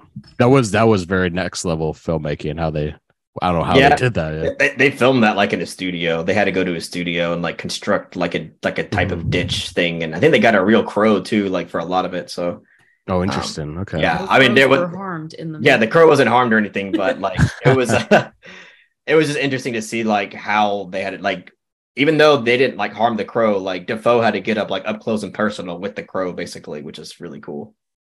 Willem loves getting buried. You know, you think about the lighthouse too, like all timer Yeah. burial scene right there. Mhm. I, he's like one of my favorite actors. I love him Yep, so much. me Me too. too. He's Same amazing. Here. Yeah. He showed up in Asteroid City the other day. I'm like, well, Willem's the goat. Oh, He's the oh, goat, of course, no didn't know He question. was in that. Everyone's in it. I was like, That's Every- true. I have I- looked at the cast list like a little bit, and it's it's just everyone. You could yeah, but it's astounding. Not to go on a Wes Anderson rant. Wes but Anderson do be doing that. He'd be doing different. He's doing it different. Yeah. You d- Uh, different. That uh, Robert Altman style. like what just- yeah, for real. Yeah. Robert Altman. Robert Altman. Robert Altman. Anyhow, uh, I think Carl, you're next, right, Carlos? I think so. Yes, sir. All right. So not my number three, I'm going with another Mexican filmmaker. And um this film was not made in Mexico, it was made in Spain, but it is called Pan's Labyrinth. Um, this film is uh, one of like the earliest, not the, yeah, it was actually one of the earlier exposures that I had to like genuine like peak cinema. Um, and I think I watched it like a year after it came out. I think I was like 14 or 13 or something like that. And it just fucking blew me away, dude. This film was just like, I was not prepared at all for like what I was going to see. And it just, I just remember after watching the movie for the first time, I was just like obsessed with it. I was like, wow, I didn't know films like this really existed. Um, and it's just, I mean, in every single way, it's just fucking masterful. It's, I mean, one thing that I really respect out of it is that it's really accessible. Uh, you could pretty much put this like put this on with t- like with anybody, and they're gonna love it. Um, even somebody who's not even huge in a film, you could you could show this movie to somebody who's only seen like one movie their whole life, and they'll fucking love this movie. Like the Um, benchwarmers. Nope, not like that at all. Just like Absolutely the not. benchmarks. Yeah. yeah. I'm sorry. um, it's okay.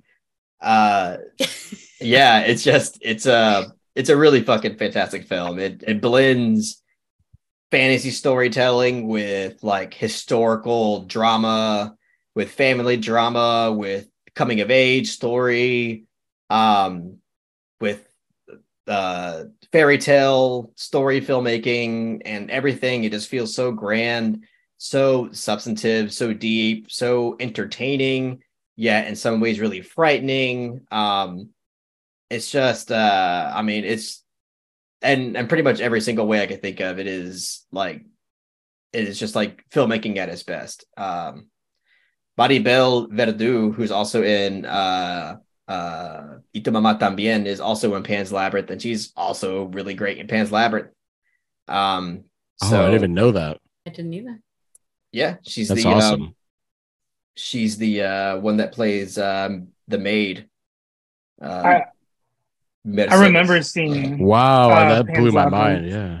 Oh man. I remember seeing Pan's Labyrinth and being like, "Oh shit, it's the girl from fucking Y tu mamá también." yep Yeah, and she kills I- it dude she is good. really, I- really I- yeah. um even the the young uh, uh girl actress she's really really good in the film too um She is. Yeah. I mean, and don't even give me like, I mean, the prop work and like the the practical effects work, um, just so so good. Um, but yeah, and everybody knows it's the creepy ass fucking frightening scene with the the the, the creature with the eyeballs on its hands. Yeah, Yeah. ah, so good. Um, so yeah, uh, film is just fucking masterful in every way, and it it's uh it's one that's really near and dear to my heart as well. Um, so yeah, Pan's Labyrinth, love it to death. That's why it's number three. I agree with that. Everything you said, it's such a perfect film. And like I kind of rewatched all of Guillermo's films last year and like a lot of them are so similar in what he depicts like kind of like wartime coming of age stories and like kind of mirroring that with like ghost stories or fantastical stuff like that. And Pan's Labyrinth is really like the best version of what he's like set out to do as a filmmaker in my opinion. And like just visually that movie is like rich beyond like I, I can even comprehend like the visuals of that movie are absolutely crazy. And there's I always remember there's a scene I don't know if you remember there's like a war scene in that movie on a hill Yeah, that's just shot so viscerally like it feels like you're watching like I don't know like just you're all of a sudden like one of the most visceral battle scenes I've ever seen and it's like Yeah. the movie really has everything in it like it's it's just such a perfectly calculated film and probably his I would say his masterpiece. yeah. I think uh, I think he said he lost like eighty pounds making the movie. Holy wow. shit. yeah, I could see why it's it, it's there on film. You know. He said he was like his heart and soul was into it like every hour of every single day for like two or three months. It was just like, you know, it's a lot. Yeah. That is the film that kind of elevated him to like, you know, master status in a way. Like people looked at him differently after that came out, I think. Yeah. Because like before that, he was like making action movies and you know Hellboy and stuff, and that was like holy shit. Like, I do love The Devil's Backbone quite a bit. I think it's a really good movie, but yeah, Yes, I, feels I own it. It's good. it's definitely kind of like a precursor to Pan's Labyrinth. you know? Yeah. Yeah. And it, it's very similar. It's like, I mean, not to like devalue the uh Devil's Backbone, but it does feel like Hmm. it feels like Pan's Labyrinth is I don't say the better version of that because they're still different, but it is like yeah, it's like a it's an elevated like realized um craft to it i guess because the devil's backbone it has that kind of same element to where you have like real life drama and history mixed in with like a fantasy type thing going on. Um but pan's Yeah. labyrinth it just to me personally it feels so much more complex so much di- so much more uh diverse. Um and overall like i think it, it just works better. Even like the frightening elements work better um, totally. Yeah, but I The Devil's. Backbone is still a good movie. I enjoyed it. Yeah, I enjoyed Yeah. Cronos too a lot. Um, but yeah, they're not they're not on the same level as Pan's. You know, I, j- I- he kind of like built up What to it in a way. What is as good as Pan's? You know. Um. Exactly. Yeah, it's a great pick it's high on my honor- honorable mentions for sure. Um, Mhm. two great Yeah. Mex. Me- I'm glad we gained representation of Mexican filmmakers too on this list. You know. Feel you. Yeah. Uh, very nice, very nice. Um, I'll, I'll do my number three next. Uh, I unfortunately I don't have a Blu-ray or DVD of it. Uh, but um, we were talking about Von Trier, and my favorite Von Trier movie is Dancer in the Dark, um, starring Bjork, and uh, this was like, I believe, my first Von Trier film. Um, that are Melancholia, I, I remember, but uh, I just think that movie is one of the most devastating films I've ever seen. There's like no way around it. Um, and I like, I feel like stylistically, it's my favorite thing he's ever done on a personal level because like I, I think the Dogma 95 kind of influence on that film is just so perfect for what he's doing. Um, telling a very stripped away like version of the American dream in a way, uh, the most devastating version you could possibly think of. Um, and the way that movie escalates like i've never been like fucked around like from a movie like uh in my life watching uh that movie and uh, like bjork's performance. Uh, i know there's controversy between you know their relationship on set. You know i'm certainly never gonna defend lars von trier as a person. Uh but the the outcome of that film is just undeniable in my opinion. Just such a devastating portrait of, uh, just of loss and yearning for like a, a better life, um, which is something he's always kind of portrayed in like depression and um, female repression and stuff like that. Like, uh, just has so much, and the musical sequences are just absolutely gorgeous. Um, and I, in a weird way, I find that movie very comforting and relatable at times. Um, and it kind of has helped me through a lot of things in my life. Um, but please release a Blu-ray soon of it. I need to. I need It a better a good release something so yeah. It needs anything yeah. Um but yeah that's my personal favorite von trier. And i think um and, and if you were to ask me objectively I, I do also would say it's like maybe his best film. Um but it's like like we said like he has so many masterpieces but that just happens to be my my favorites. And yeah that's really it I love Dancer in the Dark. It's so good. I think it's pretty good. Uh, I'll be talking about. I mean, I'll I'll have a chance to bring up Dance in the Dark. Oh, nice. i think that's one of our duplicates Spoiler right there um Yeah, we have a couple. yeah i mean yeah but i'll, I'll let you talk more about it and it's hard for me to even like it's one of those movies that's hard for me to kind of talk about even to kind of it's it, because it makes me feel things that are hard to like even describe but just like every the way that movie culminates is just like unparalleled and how emotional it makes me feel. But yeah, yeah, I love it. Oh, Carlos just he just his camera just My turned bad. off. Lumix, I I've think had not sponsored. Not Uh. sponsored by Lumix. I think my battery is Dunzo. Toast is toast. It's those. You take a uh, quick breather then. Uh, replace that, or yeah, give me give me one second. should Blaire should Blaire start for time's sake? I mean, I don't mind. I'll be here. You want to get okay, Blaire? here, Do you want to Lumix? You want to keep going? Sure. Let's just keep it going. Okay. Rolling. So number three, right? Yes. Yeah, okay. So my number three is um, another film from 2007, actually, No Country for Old Men by the Coen brothers. Uh, yeah, this is um, hands down my favorite um, Coen brothers. It's not even not even fucking close. I'm sorry. Um, I think this film is utterly brilliant. Uh, probably one of my favorite um, screenplays uh, ever, and hands down one of my favorite performances on film um, from uh, Javier Bardem playing Anton Anton Chigurh. Uh, I I love a really great villain, and not only is Anton Chigurh one of my favorite uh, movie villains, he's one of my favorite uh, villains in in any medium.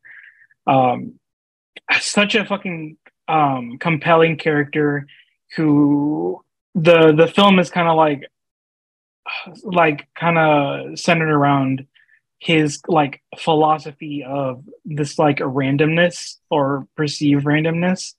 And yeah every every scene that he's in just completely uh completely steals the show. Like he's it's like some of my favorite scenes of any fucking movie out there um like the infamous uh, coin scene and the whole like God, the, the scene the scene when he's um like searching for uh for the main cha- the main character like in that shitty motel is just com- so Oh, yeah. fucking uh, intense. And also the second scene uh that he's trying to um find where he's trying to like scout him out in the in the nicer hotel. Like Oh, the the scene with the door where he's like trying to feel him out if like Anton Chigurh is near the door. That that scene just completely has me so tensed up.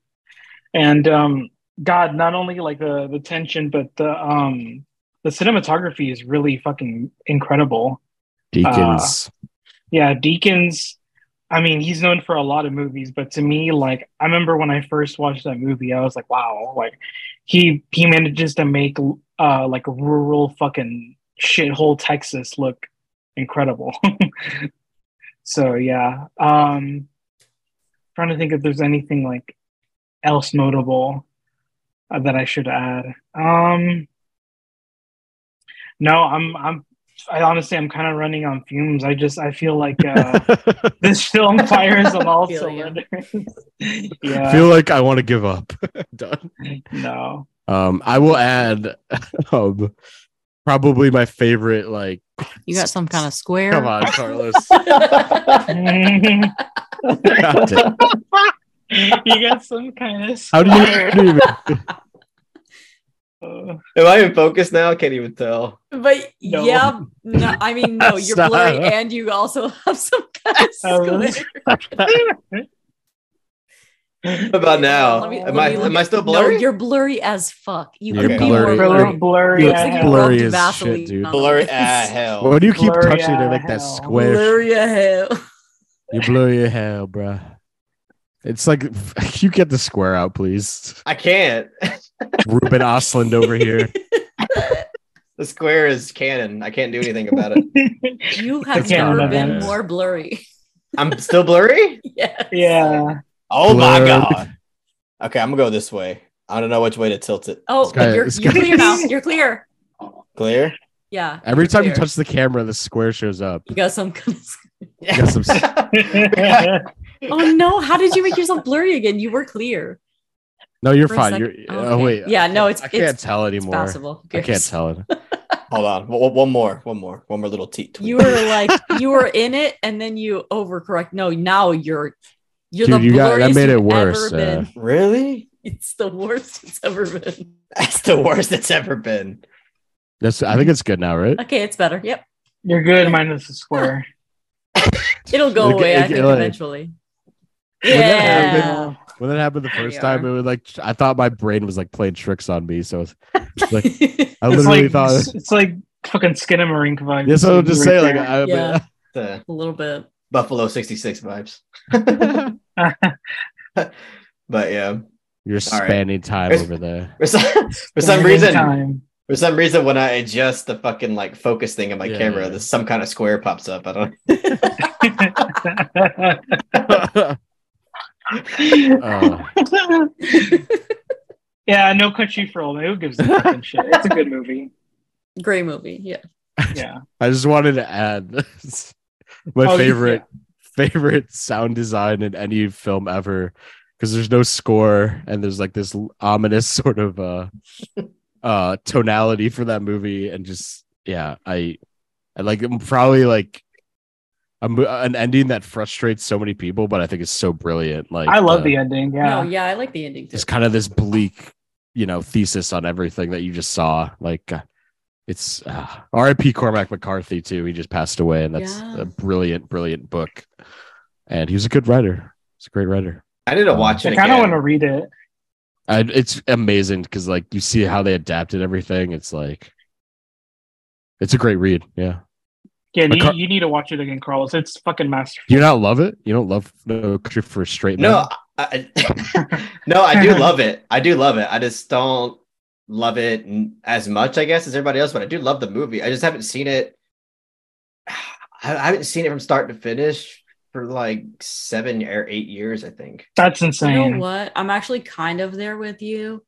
Um, and I thought rewatching it would like make me like, but I just rewatched it like a few months ago. And I That's still gonna be my next real pick. I think it's great, but it's Yeah. not like mind blowing great to me. I don't know. I mean, that's the way I felt about it. Like I remember watching it, being like, "Oh, that was a great movie." But like, I would in my head, I would put like Fargo above that in terms of like Coen Brothers. No. I would as well. Yeah. That's gonna be my next real pick. Is No Country. We're That'd be- changing this. Oh, I that'd be put Big dope. Lebowski Yeah. over everything always. Yes.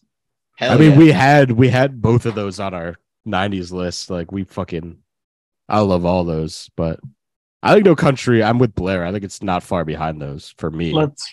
Oh well, it's ahead for me. So no i mean like they're my favorite they're my I thought favorite we were. I Oh. thought you were with me, but they're my favorite directors of all time i am with you they're my favorite directors it's Okay. like it's so hard to rank them no, for sure.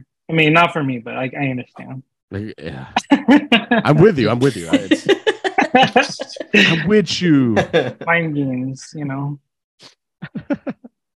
I don't know. anyhow uh so i'm surprising i thought that'd be like an undisputed like that makes the list but fuck me i guess no, I think it should make the list. I think I am like uh, the hot take usually. Mm. What I, I just have Carlos here as well.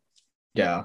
I mean, I But don't know. We'll see. Usually, in the grand scheme, the last three picks, like it Dancer in the Dark, you're like, it's pretty good. But It's pretty good. it pretty good. It's Oh. fine. It, it, it good.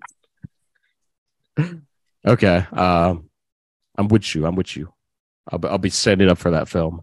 Uh uh Kay Kaylani, can you go next? Yep, that's my name. Sorry, that was Don't wear it out. Um, hi, we have Eternal Sunshine of the Spotless Mind. Oh, nice. Nice. This has been one of my favorite movies for the longest time. Um, I've loved this ever since the first time I watched it when I was like in high school. Um, and it really just holds up.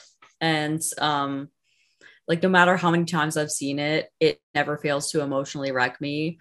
Like I've never finished this movie and not been like pouring tears down my face. Like it, it's it just cuts me deep every single time.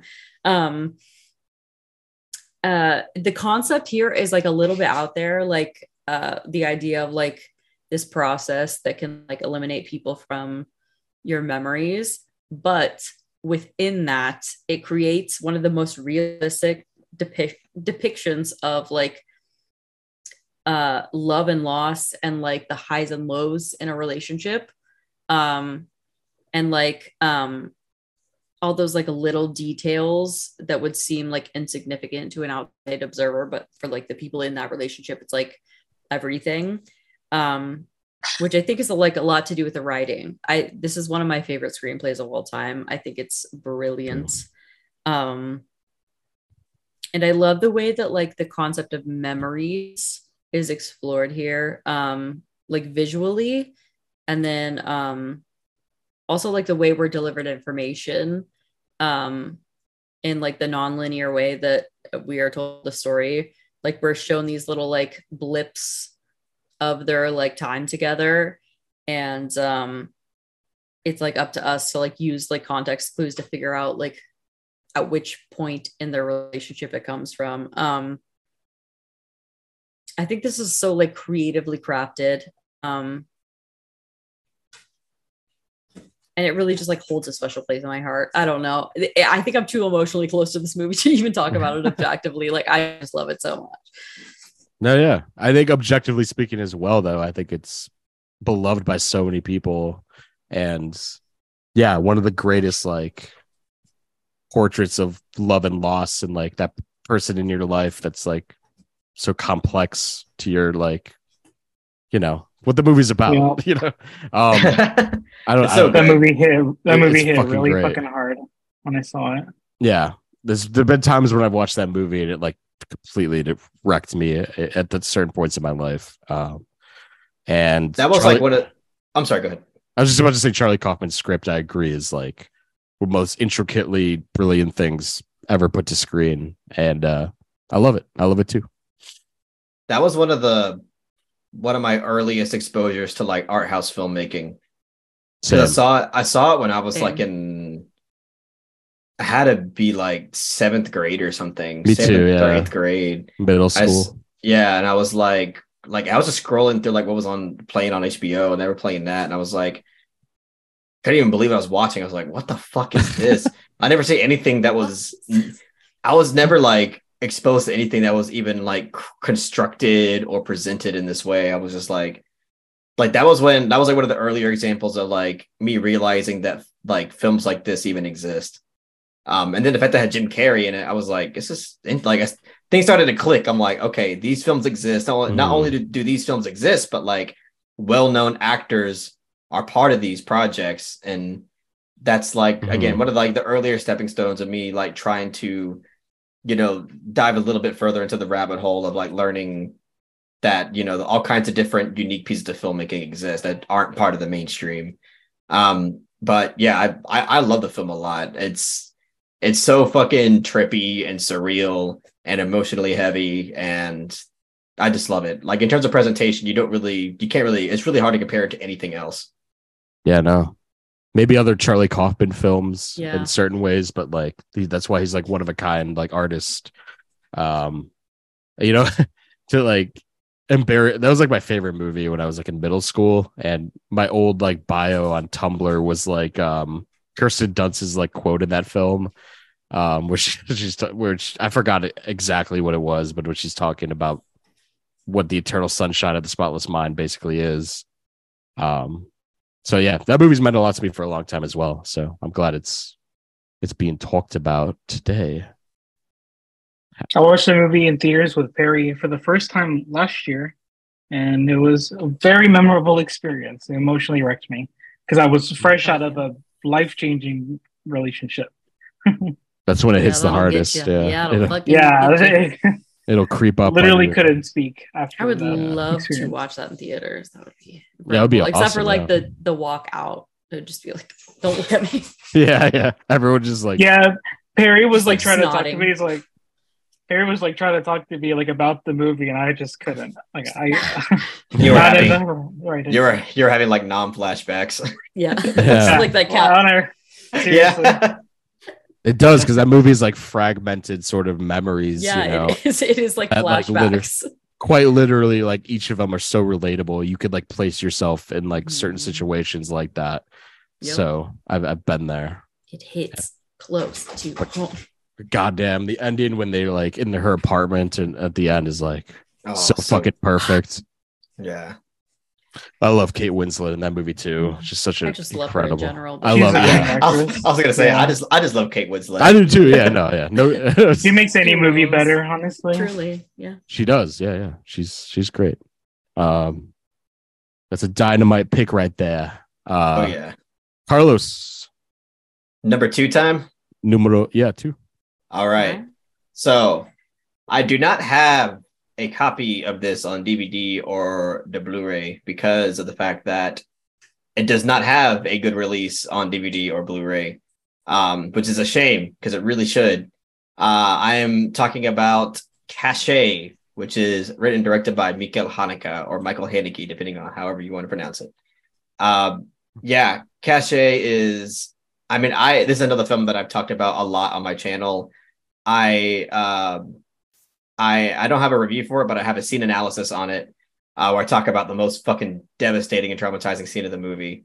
Um, but that film just it sticks with you in such a harrowing way that not many films do. And one thing that I love about it so much is that it accomplishes a way to traumatize you and have such a deep effect on you in a very disturbing, lingering way without really going overboard with anything. Like it's a very subtle, minimal piece of filmmaking.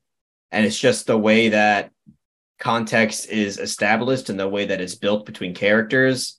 Um, that when we get these, well, when we get like the biggest scene of the film, it uh it just wrecks you in a way that is almost indescribable. And it's just because of the way that that particular scene is shot, um, because it's very minimal and it feels again very real and authentic. Um, like you're peeking in on like you're peeking in on something that you shouldn't be watching.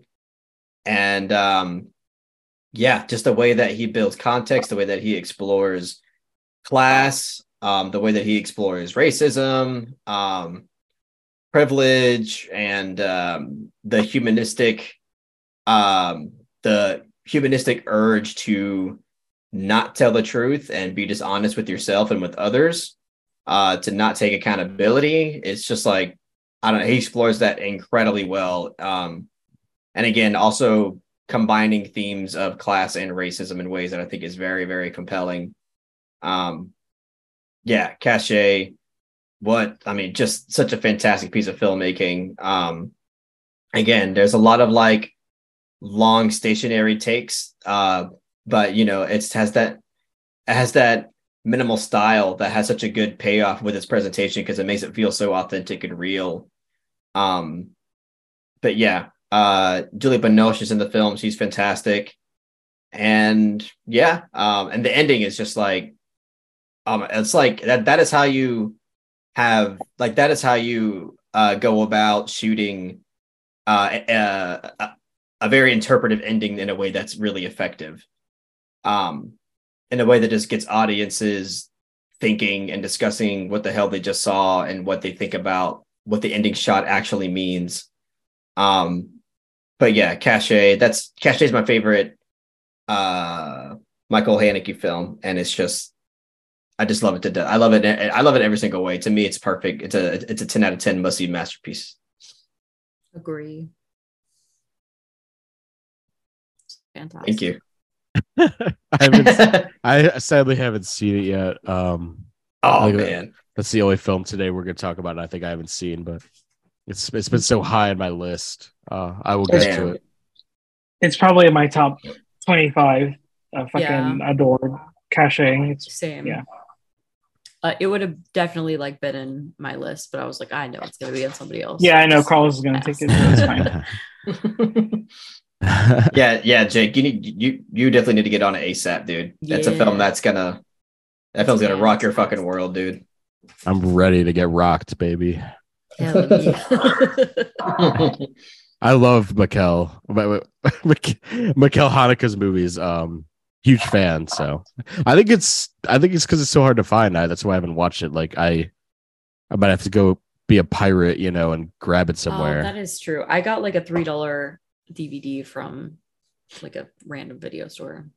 Yeah, maybe I'll go hunt for it. But yeah, it's like I don't know where you'd watch it, so I'll, I'll, Yeah. I'll go. I'll go seek it out for sure. Uh, I think I rented it from my library the first time I watched it. Actually, ooh, I should go to the So library. that's always an option. yeah, that, the that's a fucking good idea. the fucking library just has Cache. The fuck- Yeah, they have the best movies, like the most obscure movies you can't They find do, anywhere yeah. else. Library has them. I- so I can just go to my local library and rent Cache. No, because Yeah. Georgia fucking doesn't have that shit. Probably. no, I mean if Missouri has it, like Hmm. um, that's like the only place I could find um uh the city I live in also. That's Libraries crazy. have obscure movies. Like I And remember, I s- happiness, happiness. Yeah. That's where I watched that. They have a lot too, of obscure from my library. And uh I Stand Alone by Gaspar Noé. Like they have the most obscure shit. That's hard to find too. Damn. Mhm. nice I'll go to flask. If you're like struggling to find shit, go to your library. Yeah, fuck it. I'm going. Do it. I might go tomorrow. Yeah, I might find cat cash there. Um, Cat in the Ash. Get that. I Better than picture cash. cachet. You know, like in the library, they have all those like reading circles for kids, and like you see just cachets, like all the, the teachers just talking about. It's like in the kids section. Um. anyway, uh, that's your number two, right? Yep. Okay. I will go next. Um, I believe this is going to start a train of uh, other people talking about this movie because it's so on the nose, but it's like, how could I not pick it? Uh, Mulholland Drive by uh, David Lynch uh, is my pick for number two. Um, what has what has been said at this point? You know, it's it's one of the greatest films I think of the century and maybe of all time. Um, it's just it's just it has such lasting power in the cinematic, you know, archives of America, and people just rediscover it over and over. And I, what kind of Carlos was saying about Eternal Sunshine, like that was definitely a window for me, um, about you know art house filmmaking at a really young age. Shout out to my dad because he actually showed me that movie when I was like 15 and kind of expressed, you know, interest in films. And that was like ever since then has been like one of my favorite films ever made. And like having lived in Los Angeles, this movie really has taken on a new meaning um, and a new, you know, kind of extra layers of uh, what Lynch was exploring in this film. You know, having been around this, you know, this the culture of LA and you know what it's, you know, the pitfalls and the underbelly of it all. And I think like genuinely some of the most profoundly scary and like haunting moments ever captured on film in this movie um, you know, people talk about the diner scene and and the the ending with you know in the apartment and everything. Um, it, I think it's just David Lynch's. You know, um, it may not be. Uh, I mean, it is a lot of people's favorites, but it, you know, everyone has a different David Lynch that they go for. Um, but if I'm like truly honest, like it has to be his masterpiece. It just like it's everything he's ever you know tried to achieve in one you know package that's that kind of transcended art house cinema and became like a, a- just a movie that other people I've shown that movie to people that don't love art house cinema and they just absolutely took so much away from it and I've taken so much away from this movie having rewatched it over the years. Like every time I watch it I get like a new perspective on what it means and what he's saying and it's so interpretive uh, uh and um and yeah it's just it's just the perfect film and like i think it defines the 2000s in a really particular way um which directors were just getting more like you know out there with what they were doing. They were just like they weren't afraid to just kind of let the audience sort of interpret what their films mean without being you know ham-fisted and that was a movie that just crossed barriers and i think uh one of the best one of the best films ever made um i i I don't think that's really controversial um just just so damn good Yep. Fucking fantastic film. It's not my favorite David Lynch. That would be Eraserhead, but Mulholland Drive is a very, very close second. I think it's his best film. That's for sure. Yeah, I agree. Yeah, I mean that's what I'm saying. Like your Eraserhead is like you know you can't really dispute. And we talked about Blue Velvet, and he's really had a lot of spots on these lists uh, so far. And uh, Mulholland Drive is just yeah, it's always been the one for me. Uh, just everything about it, I, I love. So Yeah, That's it's just like it. a it's a very like I mean, you can't you can't perfectly construct a surreal interpretive nightmare in this in the way that like in in, a- in a better way. Um Yeah. David Lynch is just so fucking great at that. And to me, he's like that is like the best kind of again, the the best kind of interpretive surreal nightmare film you'll ever get. It's it's it's it's, it's the the creme de la creme. And that that scene score. that um uh no I uh banda, Banda. yeah that scene oh my god that's such a fucking Mhm. good scene um yeah I don't want to go into de- too detail for people who haven't seen it but that scene in particular um the way it explores like the illusion of sound design and stuff is just like so fucking great Absolutely. Absolutely. Um, that's it. Yeah. Blair, do you want to go?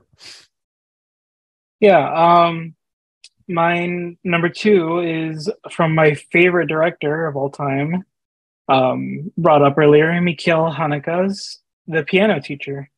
Uh, I know I've said a bunch of times like all time favorite performance, but um, Isabelle Huppert and uh, in The Piano Teacher is my um, all time favorite performance.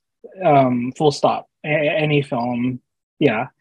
Um, her fucking her her character Erica has like so much fucking depth and layers, and the way that Isabel portrays her is like un- unlike anything I've seen in any film. Um, it's like it, it's a very disturbing film, but obviously it's not disturbing in the sense that like uh, Antichrist is because it's not it's not very graphic. It's it's a it's a character study film that deals with a very sexually um fuck I can't think of the word like um Repressed. repressed yeah thank you thank you yeah very sexually repressed and deeply disturbed uh, character who has a lot of like um trauma especially dealing with her uh with her mom and um yeah there, there's a there's a lot of like very disturbing like implications in in in this character.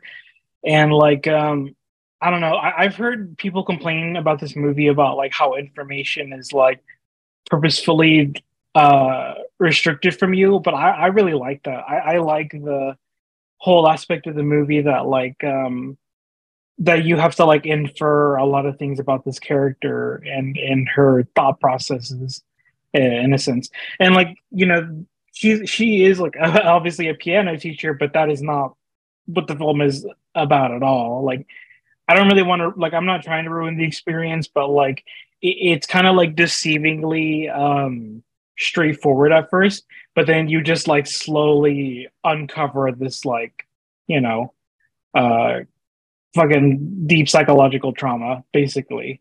And um the the movie ends like in such a fucking devastating like uh uh and it's such a devastating way. Like the the third act there's something that happens in the third act that's completely abhorrent and Mhm. for, will forever haunt me. And uh yeah i can't uh, recommend the piano teacher enough because i think it's uh directed to perfection and uh uh, it, uh isabel just acts the hell out of the movie. Yeah i love it Totally.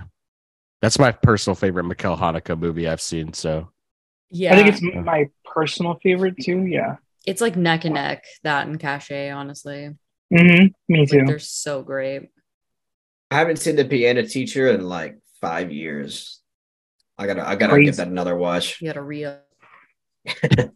re up on that shit.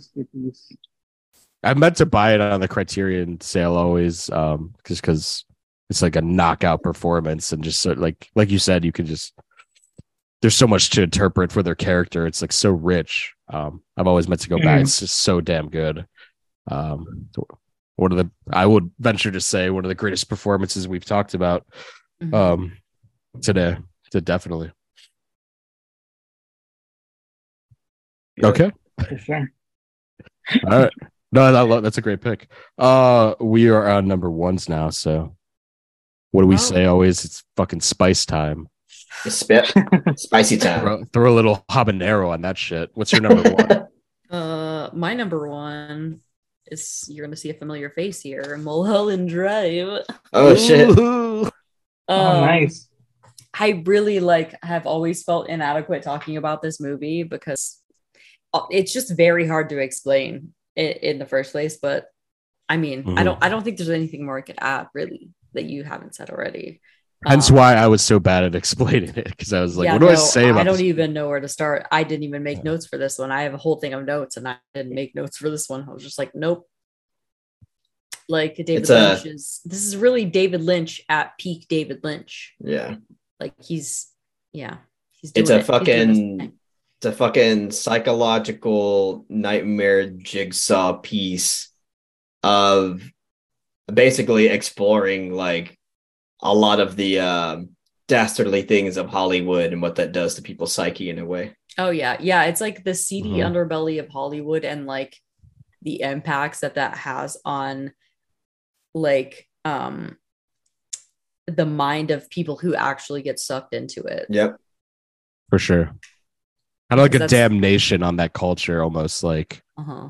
like a, a cautionary tale in a certain way um, Mhm. of an age old, you know, like classic Yeah. Hollywood sort of archetypal, you know, actress coming from a small town.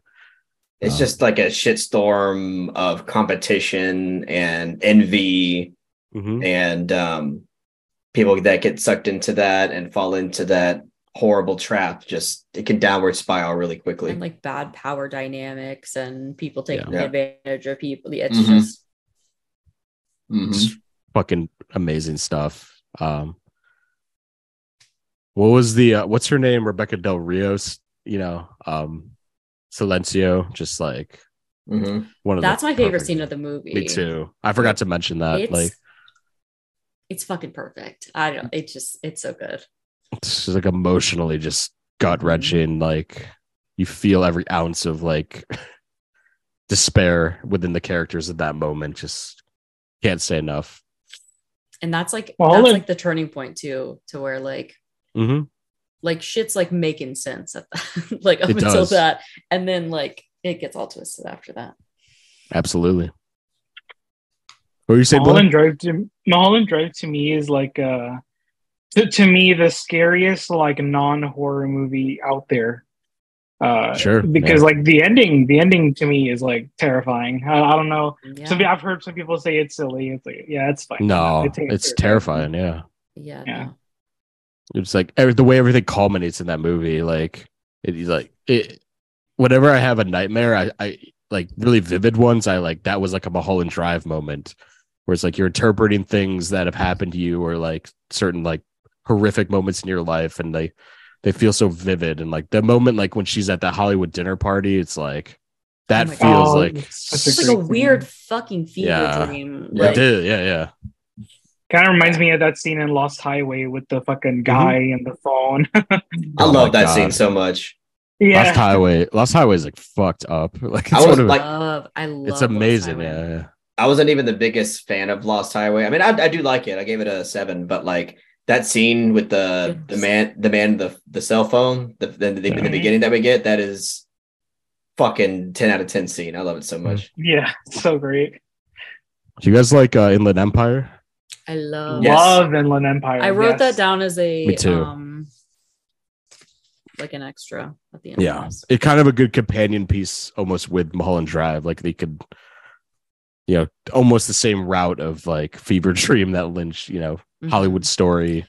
Um, But that's yeah. like almost most like abstract it is at bananas. Yeah, yeah When I watched uh, Inland Empire, I couldn't fucking believe this was a movie and like how anybody like likes this movie. And it's It's funny because I was loving the movie, but I was like, the fuck? I don't know. It's three hours of three hours of this shit, but I was loving it. I adore it. I adore it so much. I saw that one in theaters like last year. Me I saw it in theaters too. Yeah, me too. Yeah, let's go. That got the most walkouts. Uh, uh, I had like a David Lynch retrospective in college, and that Mhm. that by far got the most walkouts. I remember, like people were so over. like, like, I can't handle this. I actually get it, but like I love it. No, I adore it. Yeah, I was I was in for it. Uh, anyhow, uh, that makes the list. That's that's on the list because that's your number one film. So, Hell yeah. um, Carlos, I'm dying to know what's your number one. that wasn't sarcastic. I was genuine. Okay. All right. Number one film is There Will Be Blood. Um, written and directed by Parent Teachers Teacher Association. Association. um, yeah, this is uh Paul Thomas Anderson at his very finest. Not only do I think this is his best film and the best film of the 2000s, but I think that this is genuinely one of the best films ever crafted. Um, like personally, I would put this like in a top 20 or top 25 objective best films ever made. That's how brilliant I think this film is. Um, and I know that it's made in, in, in the 2000s, so it hasn't had like the most time to sit, but I'm sorry. Like, I think that this film, in every single way, not only is it perfectly crafted in terms of just like the aesthetics and direction and everything like that, and the score and all that, but um, just the way that it explores everything thematically with um, uh, with uh, Daniel Day Lewis's character, uh, Daniel Plainview, who is just this. I mean, in a lot of ways, he's just like a scammy businessman. Um, and and in other ways, he could be a good father to his son, and then another way, he is like the worst father to his son. Um, and then like, I just love the I love I love the way that this film explores the relationship between capitalism and religion in America because you have Daniel Day Lewis's character who is obviously like this I mean in a lot of ways represents capitalism in in every form. And then you have Paul Dano's character who represents religion in like every form. And the kind of like power dynamic battle that both of these characters have throughout the film is so subtle but so fucking compelling. Um, I just think honestly, like their dynamic is one of the most compelling character dynamics in any film ever. Because uh thematically speaking, it just is so dense and is so um substantive and um I just I just love it dearly. Um and yeah, and the fucking the the the the oil rig scene where they strike oil is just oh my god that is such a beautifully directed uh beautifully acted and just like well constructed scene with the use of score there is so unique and Oh, yeah. different Jonny Greenwood. uh yeah that's dude that score dude i was like i I watched this film when i was like in eighth grade i want to say and um even in eighth grade i saw it and i was like this is a must-see masterpiece um and it's a very immature i was i mean even to me today i'm kind of shocked that i really loved it even at that time um because like even at that time i was still like not even hating like transformers movies. I was still like enjoy that. And i would think that that was like good movies. So like for me to watch that to for me to watch transformers and think that's good and then also watch there will be blood and think that's a masterpiece to me like shocks my mind to even like fathom that. But um yeah, this film is just like when I when, when uh, at the time when I watched it when I was in eighth grade, that oil rig scene and the way that score was used, I was just like, like blown away. Like I was just like, it's one of those things where I'm like, it's so unorthodox, especially for me, like witnessing that for the first time. But I just couldn't look away. Like it was just like so absorbing, and um, again like one of those early like stepping stones of me being exposed to films like that where like i realized damn this is just like so artful and so creative and unique and just so powerful um and yeah i mean uh uh fucking um daniel day lewis in this film he gives i mean again arguably one of the best performances of all time uh really, really, really great this film. I mean, I don't even know how he was able to pull it off. He is just so fucking convincing, um, you know, as this character. But anyway, yeah, I don't want to go on for too too long, but I just fucking love it dearly. Um, it's a film that I really, really want to see on the big screen someday, and hopefully I get to do that. But um, yeah, I I love it to death. It is my favorite film of the 2000s, and uh, to me, one of the best films ever made. Like really high up there as like one of the objective best films ever made. I will fight to the death on that one. You know what, would, I Carlos? would not, I would not fight you. Yeah, I, I uh, I, I fuck with you a lot with No Country and There Will Be Blood, but I, I actually agree. I think Yes. um, There Will Be Blood is like one of the best films ever made, and it's not even controversial to say that Daniel Day Lewis in the movie is like one of the greatest performances of all time. Like Yes. No. that's like a no brainer to me. Yeah, So fucking abs- absolutely true. Yeah. And Paul Thomas like Anderson. more. And, and Paul, Paul Thomas Anderson hasn't made any other movie that is like this one. Like not even close. It's just like so. It's so crazy that like he was, like he's his his his filmmaking. I mean his uh filmography is so diverse. Mhm. Um, but then you have other films like Boogie Nights and like Licorice Pizza and maybe like Hard Eight where you can kind of like get where and and even Yeah. like even like uh Magnolia, there's kind of like some similarity between those. But then you have something like There Will Be Blood, where like There Will Be Blood is like a whole different fucking animal that's nothing like anything he's made, and he still hasn't made anything like that. Maybe like Phantom Thread, I guess, but Master, that's still very different. Yeah, bit. they are very different, but yeah, they're more on the same wavelength, I think. I remember someone in the Discord put it perfectly, where it was like coked out PTA versus stoned Oh, PTA, Yeah, Mitchie has like a whole yeah. classification for the different. which is um, like honestly perfect because it of was PTA. The different, you know, he's like that those coked out kind of ensemble pieces versus these really moody kind of uh character pieces that like breathe and they're there's so much like subtext to them. Um I definitely could see what he's saying.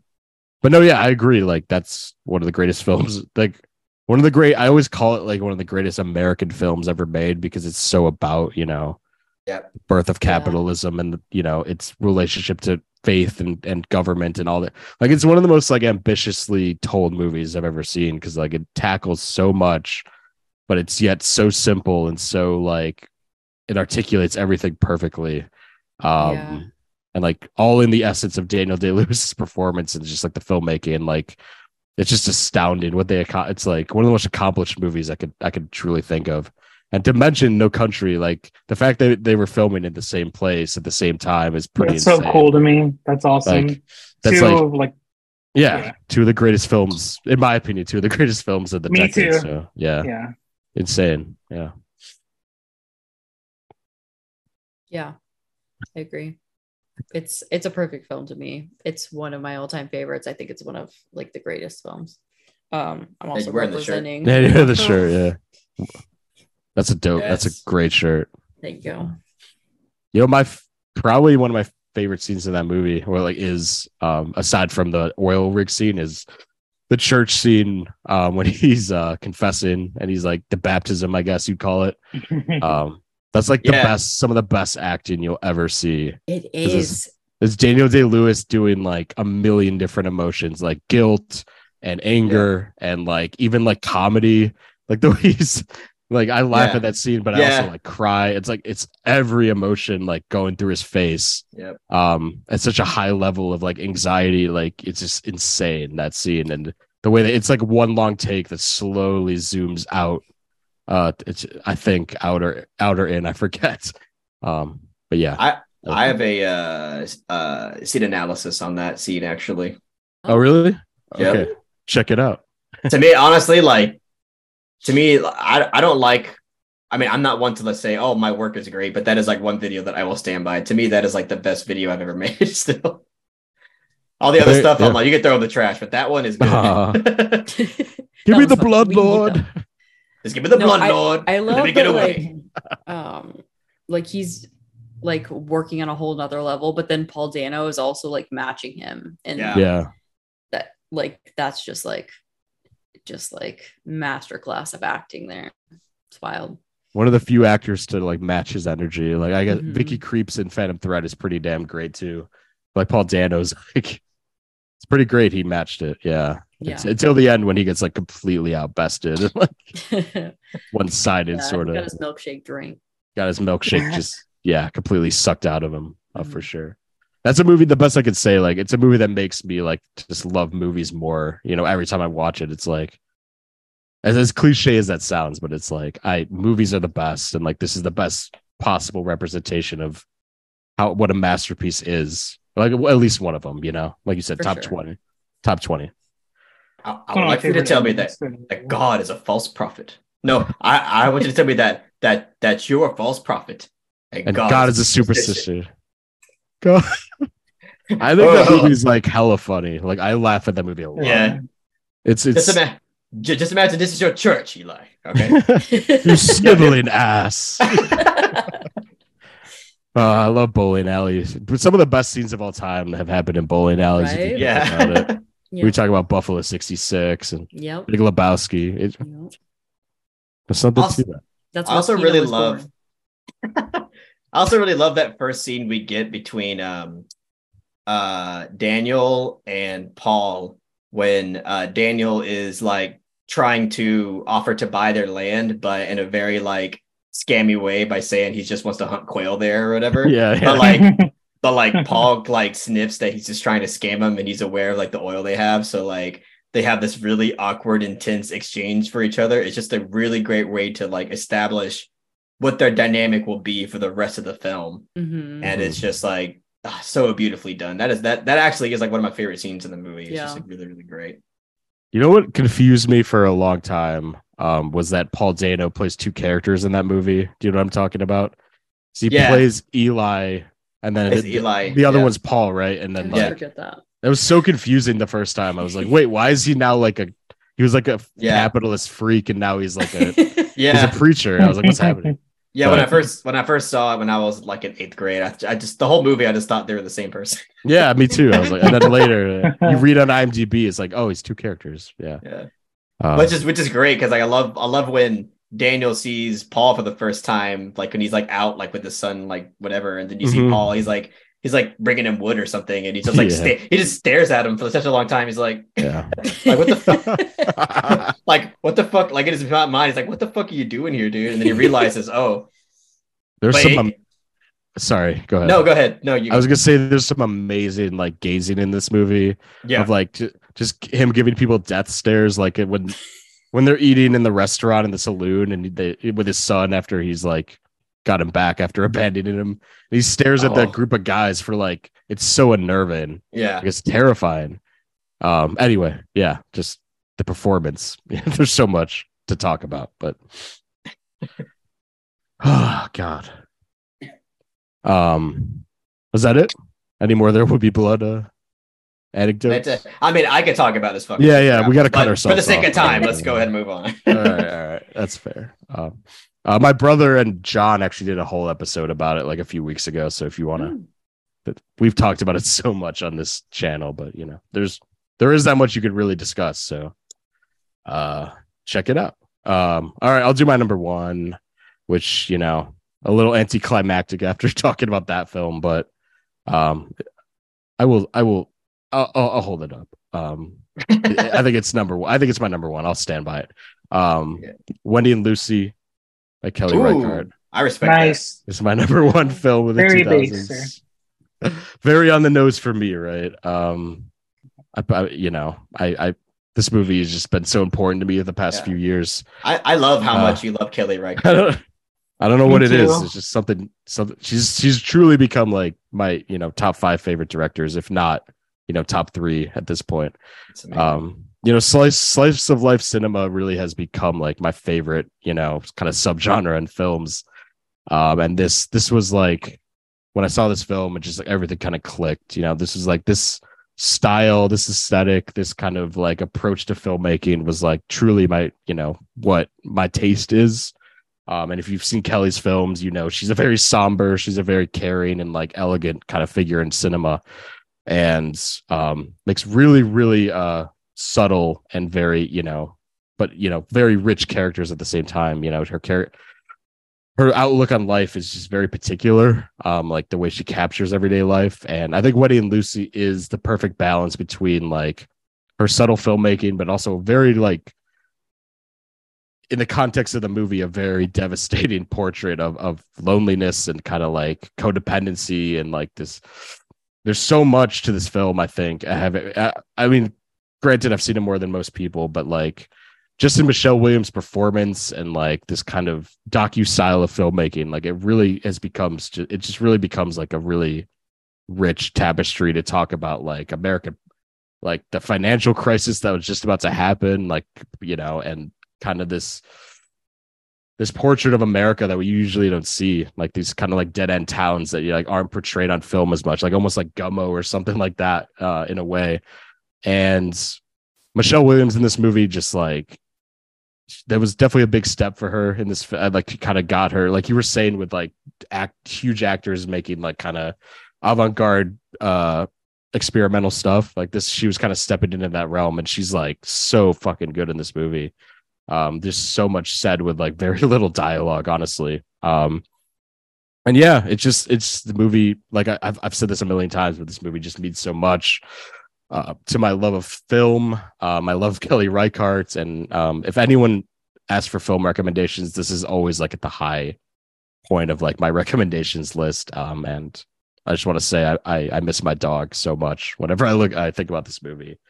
Um, and you know dogs are dogs are the shit so um yeah if you haven't seen kelly reichardt's movies like start with wendy and lucy like i i Yeah. i'm just so happy like all of you guys in the discord and all of you guys watching like um have like explored her films because like a few years ago like they weren't on criterion they were so hard to find like i felt like i was alone just like adoring her films but like ever since they've gotten more of a release and like more people have talked about them. Like sh- I think people have celebrated her work more, so I'm I'm just really happy about that. And uh, uh, please, Criterion release of Wendy and Lucy um, someday. Um, I just yeah, that's it. It's it's Yeah, It's dude. my I, love. I, I fucking love Wendy and Lucy. Um, I love Kelly Reichardt a lot. I've I've only I think I think I've seen three of her films at this point. Um, I love all of the films that I've seen from her. Honestly, I think Certain Women might be my favorite. Um, it's incredible. Certain Women is a phenomenal film. I love that film to death. Mhm. Um, but Wendy and Lucy is another just phenomenal emotional film. Um, heartbreaking in a lot of ways. Um, yes, just so effective. I just I love everybody who knows me knows that I am a sucker for like subtle, powerful filmmaking. And Kelly Reichardt fits that description like better than any I can really think of right now. Um, very, very subtle with her approach to filmmaking, yet you just feel every ounce, uh, every ounce of weight that her films offer. And yeah, I'm glad you picked that dude. I I, I really Mhm. love her. Like I feel like if I watch more of her films, like she will, she might be like my favorite. Uh, she might be my favorite female filmmaker. I love that. Yeah. Um, yeah, I watched this very recently. Um, and this is definitely my favorite of hers that I've seen. And I do love everything that I've seen from her, but this fucking wrecked me. I was not okay at all after this. It it just hit so hard. I ugh, Yeah, it's so good. It's just so I'm good. glad. I'm glad that uh, you know that Jake loves this movie so much and is bringing it up because I I just stumbled on this movie like during a pandemic and uh, honestly nobody none of my friends nobody in like the discord uh had like even heard of this movie from what i understood so when i watched it i, I like fell in love with it and uh started like raving raving about it to everybody and i'm glad i got uh, a handful of people to watch it because it's so good i love michelle williams Mhm. i love uh kelly reichardt and uh, i love the pacific northwest and dogs exactly. and I was gonna mention, yeah. I was gonna mention the Oregon part is definitely fits your your love of film too. Like yeah, the- this movie is honestly Blaircore. It's Blaircore. Yeah. I'm just so glad you guys all like her because like she's such a deep cut. You know, you can't ask anyone on the street; they would have no idea who the hell I'm talking about. But you guys, you know, gave her a Mhm. chance, so that's just great. Like she's honestly like again, she was so underground. Like when I discovered her, no one knew who the hell she was. So, um, yeah, as as I, as much as I could praise her name, I'll always bring her up um on this podcast. Uh, yeah, that's my number one. So uh Blaire, you're our you're our last uh you're finishing us off here. What's your number one? Okay. Well, um, since the movie it has been brought up, I won't linger on it too too heavily. But my number one is uh, "Dancer in the Dark" by Lars von Trier. Yes. So, um, on it, okay. So it's interesting because Lars von Trier don't give a shit about him as a person, but his films I fucking adore. And Bjork herself, she's probably my favorite musical artist of all time. I, I fucking adore her music, and I remember like I've heard about Dancer for a long fucking time, didn't know anything about it, and then you know, fucking watching it, it automatically became one of my favorite things ever because once it, No. Damn it. I've seen it all. I have seen the trees. I have seen the willow leaves dancing in the breeze. I've seen. Uh, Oh, really? so- can you guys hear me? Yeah, yeah. I can hear you. Dang. You're okay, back. well, I'm not. I'm not gonna appear on camera because, like I said, my phone's dead. So okay. Can I just? I'll just Still make a show. note. Okay, it's just so people know that Blaire's phone died. Um, so that's why you don't see her It's a death. anymore. So, phone Okay. is dead. I just Well, want to I- explain it so it's not like weird. Okay. Okay. Um. So dance in the dark. Like I said, I'm not gonna harp on it too much. Um. I I think Bjork is fucking incredible in this movie. I I love how she um.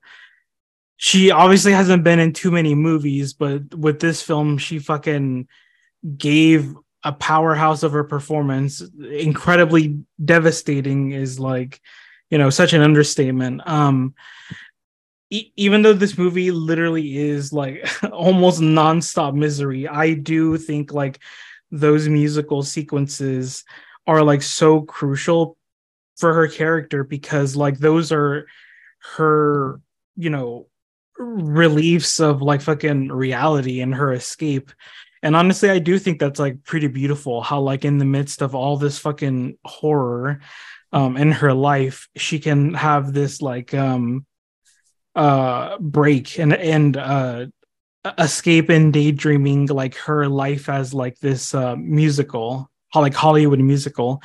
And um i think that like because she's so selfless in the fact that like she wants to like get get this uh surgery money for her for her kid is like genuinely like, really beautiful.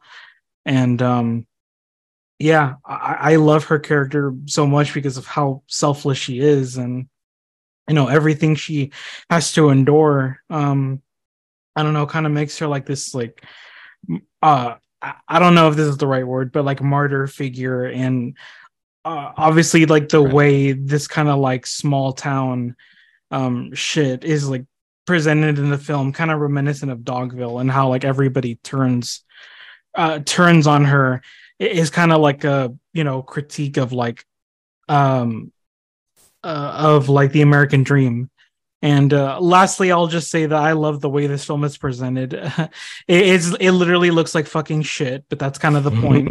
Dogma 95 is uh, Love a it. really interesting movement. Uh, yeah, um, I I love this movie. I- It's it's fucking brilliant. I don't care what anybody says. It's it's a contender for my favorite film of all time. Honestly, Yeah. I mean, I'm with you. You know, it's in my top five. So oh nice. I, I everything you. Yeah. I mean, I, I love what you said about the martyr martyrdom of her character is such a great way to put it because it's like, which is something Von Trier does a lot, but like in, in Dancer in the Dark, it's it really feels ground level in a way, you know, not Mhm. a- as abstract as Dogville, which I love Dogville, but like the Dogma 95 makes it feel like you're watching like a documentary of like his sensibilities and every and her journey as a character. It's it's really fucking insane. Uh that it, it exists, honestly. I just love it too. So I'm glad Yeah. to hear that. I'm glad to hear there's like, you know, people who love this movie as well. Cause I know some people are either underwhelmed or fucking despise this movie. Shout out to Tommy. Yeah. Right, yeah. No, I love Tommy. Besides this bad take, just joking. I love him in spite of this.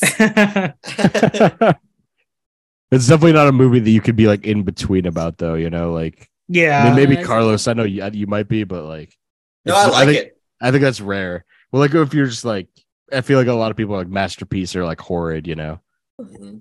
and you know, but yeah, no, I think I think it's. I, I mean, I'll, I'll say it's a great movie. I think I'd give it like a soft eight. So, got you. Okay, yeah. I'm yeah, it's making the list. I'm I'm I'm psyched for that. Me Um, too. Ew, yeah. Anyway, so let's do let's do the thing. Let's do the top ten of the two thousands. Let's do it. Yeah. It's gonna be a hot button issue. Um, It 'cause- actually be my easier than we think because just because we agree so much on this. That's No, true. Yeah. but there's just so many movies. I think That's it's like- true. yeah, We're- we're, we're gonna gonna- try to we're gonna try to shove them all in. There. Yeah, That's we're gonna agree problem, on too man. much. That's the thing. That's- That's yeah, the you're thing. right. Yeah. I'm like looking at it. It's like I want to star all of them at, at you know at a certain point, but I think I mean this just might be my opinion, but we have three Von Trier films that we mentioned. I think we have to only do two, if that's fair. You know, I think All that's right. totally fair. Yeah, I, that's I, totally even, fair. I even like would understand doing one. Me too. I, w- I would too, Yeah. but like I feel like people might be I'm- upset because Dancer in the Dark makes it automatically, and like Yeah, uh, I I, would Well- hate to Oh, shut out I anti. see. You know what We I mean? yeah, no, that I mean, we can. I'm. I guess we. I mean- cross that bridge when it comes. Uh, uh, let's. Do you want to go through the films and then figure it out? yeah. Okay, let's do that. Um, I have a bunch of honor- honorables too that I, I kind of want to talk about after that. Um, Yeah, really I have a quickly, list of them. there's too many. fire out, but it's really like, do we want to add more to this? mix? No, I mean, uh, no, no, that's what I'm saying. Um, At I, this but uh, hour. I'm just saying Shrek is is right there, so we can't. Hey now, you're an all star. mentioned. Stop coming and they don't stop coming and they don't stop. I don't stop coming and they don't stop coming. I feel like this brain rot kind of caters to Shrek, so maybe it might just get on there. You never know. I, I'm literally thinking of the It hard, video your head gets where they replace the dog doing the fucking trials with the Shrek. Oh You guys my know what the fuck I'm talking about? I know, I know what you're talking about. yeah. it's fuck. literally on my mind right now. Oh My yeah. Scratching at the door. Uh, all right. Let's do this. Uh, we'll go through Kaylan's first. Uh, God damn, I could star all five of these movies. Mulholland Drive automatically makes it in. Uh, Irreversible. Oh, I say yes. God, God, I is- say yes too. I do too. I'll say yes too. Um, God, I don't. In the mood for love. How can you say that's like not the one of the best? But like, I I don't know if I could like- say. I mean, I think in comparison with some that we have, I don't know. Put an asterisk. All right. I mean, it's like it's just such so good. Yeah. Um, the next one, Antichrist. It's like Antichrist versus Dogville. So which one do you guys want? We'll just I- put Antichrist because Dogville didn't even make my list. So All right.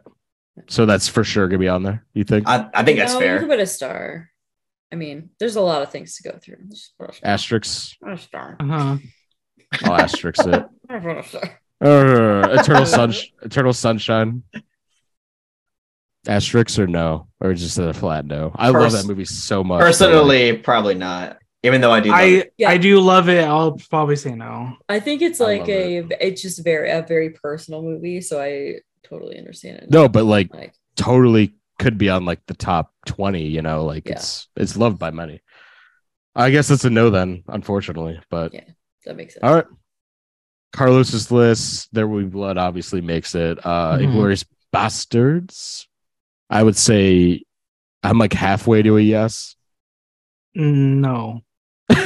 Yeah, I, I didn't have hope for that one making I'm not. anything. I'm not all the way there. it shouldn't i don't think it's like it don't like it doesn't deserve it but i think it's like i can't say it's better than, than in the mood for love or you know No, You know It's not saying? better than the Yeah. bench warmers, that's for sure. Get the fuck out of i was not laughing even s- as a joke.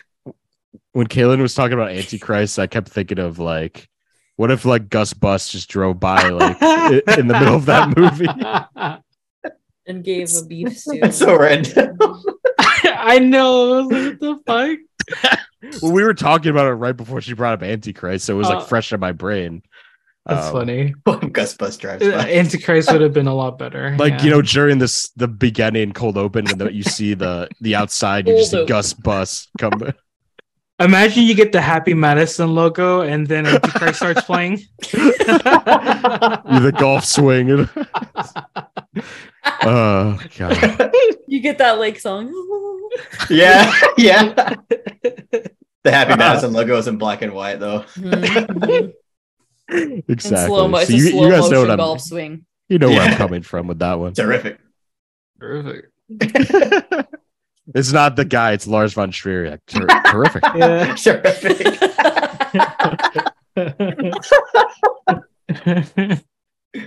Oh hell no. Uh, okay. Oh hell. Oh hell no. So glorious bastard is a no. No, I guess not. Yeah. Fuck you guys. Dude, I was, I was, I was. You know, this is what happens, Neely Dog. bro. Y tu mamá también. E- Uh, I want to say yeah, actually. say Yes. Yeah. I say That's yeah. a yes. Y tu Uh, mamá también. I'm not like automatic yes, but I can get on board I with the mean- yes. Yeah. I I mean at least give it a star. at least give, at least give Let's it give it a a star. It deserves Uh, to be discussed. No, no, no doubt. Yeah. Uh, Pan's Labyrinth. Oh yes, come on, guys. No. What? Yeah. I, Come on, Pan's I would say, to make it. I would see. There's just a lot of movies. It's Pan's just Labyrinth's like- a benchmark of cinema. Come on, guys. We're not going to narrow like- this down at all. We're going to have a list of like 30. that we have I feel like- I mean, there's only 20 movies though, Kaylan. yeah. Well, But we it's have not honorable mentions. exactly. Yeah, you're I right, have you're six right. of those. You right. You right. Uh, I feel like it's Pans versus Y tu mamá también. I think we got to pick one of those two. Fucking Y tu Pans. también. I would Pans. say Pans. I don't like pans. What? I don't know. What? I You, don't you know. don't you, you don't like frying pans? No, they suck. They do suck. Yeah, you're right. Questionable. Fuck Questionable Pans take. Yeah. Um, I like a good skillet though. I love them both.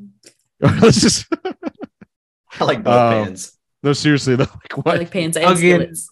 Serious. Y tu I Mama like- también. No Fans pans. who cookware. No. I vote pans over Y tu mamá también. What do you I'm think? gonna Dylan? asterisk both of these because like this is this is crazy. I I can't think pa- choose. I think pans deserves to be there for sure. But I don't think we should rule out Eat Mama. All right, I'll you. asterisk that. Okay, But okay, but what's next? Cache? Cache. Yeah, I haven't seen Yep, it, so I That's know a hard yes, Fuck No. yes. I got no hard dog in this bitch. Okay, as the This- saying goes. Yeah. right. Comedy said. I got no bitch in this dog. sorry. That's just that that got to me. Um, Punch Drunk Love. Yes. Yes. yeah. Oh yes, thank God. I, I thought you guys were like, no, there will No, be Punch bloods already there. I, I will never go against Punch for Glove. No, I, I love it. The only reason I would be hesitant w- is just like having multiples. That's true. There were two. I think is good. We had two, uh, um, uh, Coen Brothers movies last time. Remember? Okay. That's true. It's it's it's it's all right. It's all right. Yes. But it's Uh, far for now. I'll put a star. I think it makes it because the rest of the movies, Mulholland Drive automatically makes it for me because of uh Kaylan's pick. Wendy and Lucy automatically makes it. Dancer in the Dark automatically makes it because of Blaire. And Crouching Tiger doesn't make it because none of you guys have seen it. So Oh yeah. I feel like you guys got to give me Punch Drunk Love there. I think that's only fair. That's true. Yeah. Fuck it. Yeah. I mean, yeah, I'm fine. Thank you. Thank you very much. Um Blaire's list is tough because I would start all of five of these movies personally. Let uh old boy. I mean, I'd say yes, of course, Boy. but I do love the old boy. Let me read Wait. the rest the other four because like maybe we could do process of uh like, Elimination. yeah, but Yeah. because like four months, three weeks, two days, new con- no country and piano teacher are the other four. Ooh. I, I- do think No that's Country fucking deserves tough. to be there. I do Wait, too. Which I one? No country. No Country. I think no country and four months would be my God, dude. yeah, I What was it? kind of agree.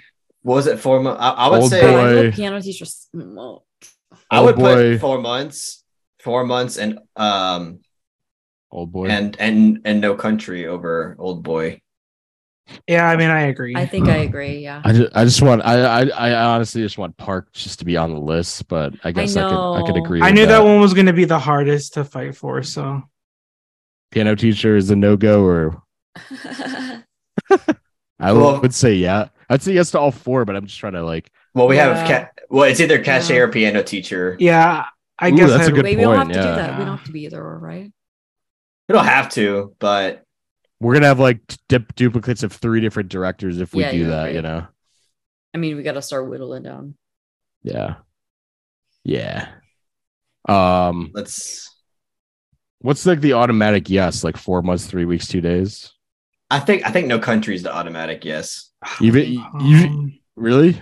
I mean, I know it's not for me because I will put four months. I over know, No country. I Well, I'm saying, with like, what's you, your even though? I'm like the least hot on that one, I think, but but I think it deserves to be there. yeah.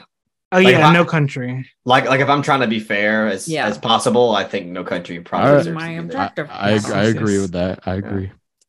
Um, and piano teacher and old boy are no goes then. I guess not. then- Ah, that's tough. I mean, I was on board with that. I got to count these re- after this too, so we we can hold we can hold off on those. I'll asterisk those. But four months is a yes or no. I, say yes to that because I I mean I think that's Of, a of course, I absolutely say I think, yes. yeah. All right.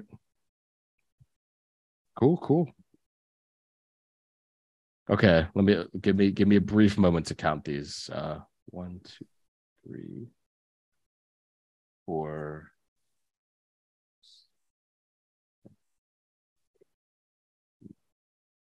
Okay, so we have 10 exactly right now. Do you want me to read them? Oh well. Yes. There Will Be Blood, Cache, Pan's Labyrinth, uh, Wendy and Lucy, Punch Drunk Love, uh, Mulholland Drive, Irreversible, Dancer in the Dark, uh, No Country, and Four Months, Three Weeks, Two Days. I mean, that's a pretty damn That's like such a solid good list. list. Um, City. You don't Is have any- Shrek though. Yeah, I'm- rip, I'm rip dead ass. Shrek. no, I'm dead ass too. That's I'm like, I mean, I would have gave Shrek a ten, but it's like a it's like a strong eight, maybe Yeah. soft nine. Hey, even. now. you're an all. Am I rock star? Rock star.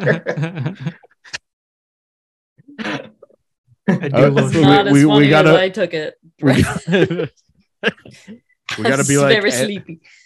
We gotta be an- analytical about this though. Like if we kick off one of these films for Shrek, um, no, Well, I'm I wouldn't do that. I'll kick off Pan's Labyrinth for Shrek. I'd be fine with that. Okay. Listen. why, do you, why do you hate Pan's Labyrinth so much? I, Listen. I I don't. It's just yeah, what not- happened with that? I don't. No, been- I mean I would. I wouldn't them. kick them out for Shrek. No. I just don't think it's as good as Shrek. Would I kick them out for Freddy? Hey, Carlos, Fingered? Maybe. Hey, Oh, that's see, that's a real debate right there. I'd kick out most. Carlos, you have to be objective. Like, is Shrek better than uh, Pan's Labyrinth?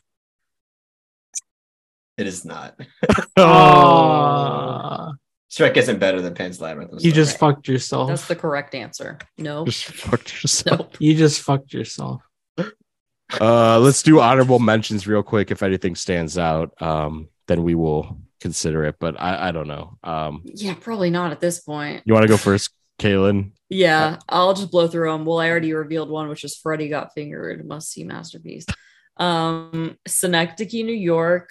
That's um, also on my list. Donnie Darko. Fuck yeah. Um, I was so Miss- surprised that wasn't on your list. By the way, I know it was. It I was a waiting close for one, but I was like, Wow. I don't think that would like hit with everyone. That's I think it's Kaylan a very Core, like right? personal. Yeah, it's a very personal pick. I love um, Donnie Darko. Yeah. Me too. Um, Fuck Mysterious yeah. Skin. Ooh, yes. Damn. Oh, that is that is a great good one. film. fuck. That was so close to being. Yeah. Damn. Fuck. Um, I also have a Requiem for a Dream Yes. Mm. and Oh, City good. of God. The wrestler. Oh, the Oh, wrestler sure. almost made it. It almost kicked out. I Old Boy. totally, man. I forgot. If forgot. I about- were to guess yeah. your list, I would have guessed that you would have put the wrestler on. Yeah. It, it was so close, so fucking close. Yeah. God, Darren Aronofsky. Was- Aaron Aronofsky forgot. killed it in the 2000s because he had the did. wrestler, Requiem, Fountain. and the Fountain. Yeah. Yeah, damn. There I gets almost his put the shout Fountain out. on my list, but I couldn't. I love the Fountain of Death though. That's Fountain's my favorite great, yeah. Aronofsky. Uh, the only ones I'll say are In Bruges, The Departed, uh, Spirited Away, and Ratatouille. Those are my. I mean, I love those movies to death, but I, don't- I don't. The only one I would like cons- highly consider honestly is The Departed because like The Departed is great. Yeah. The I think Departed's that- fucking just so good. In my opinion, I think it's like top tier Scorsese, but uh, not a lot of people agree with that. I think it's So- great, but it's not my top five Scorsese. I don't think. I fucking love it. I It's got great. the the only two that come to my mind because my phone's dead and I can't check Letterboxd is um uh Dogtooth and Amores Perros. Oh, Dogtooth is They're Oh. 2000s, huh? Yeah, Yeah. both of those are great. Oh, I and love Legal, Legally Blonde is pretty good. Too. Fuck yeah, dude. Yeah, Fuck yeah. I put Mean Girls on my uh, list too. yeah. Mean Girls, Girls is great. Yeah. Uh, What about um uh um? Let me see. The Dark Knight. Elf. Um, Memories of Murder. Oh, Amazing. It's a great film. That is a great movie. movie. It's a great movie. I. It's never been my favorite Bong movie. Like Mother and Parasite are. Yeah, Yeah. same. Yeah. I like Mother more. Oh. Mother's a 2009 movie. I still haven't seen Mother. Mother's so good. Oh my god. I And they give- that. God. Can I give three more shout outs and I'll be done? Yeah, yeah. Go ahead. Oh, Uh, School of Cock. Yes, School of Cock, dude. Yes. Can we just Almo- put that on? Like, why not? Let's put that on. Yeah, It is kick great. Pants Laughing. I don't give a shit. Why is that? Why is Pants Labyrinth on chopping Why block? do you hate That's Pans become the Labyrinth? I don't.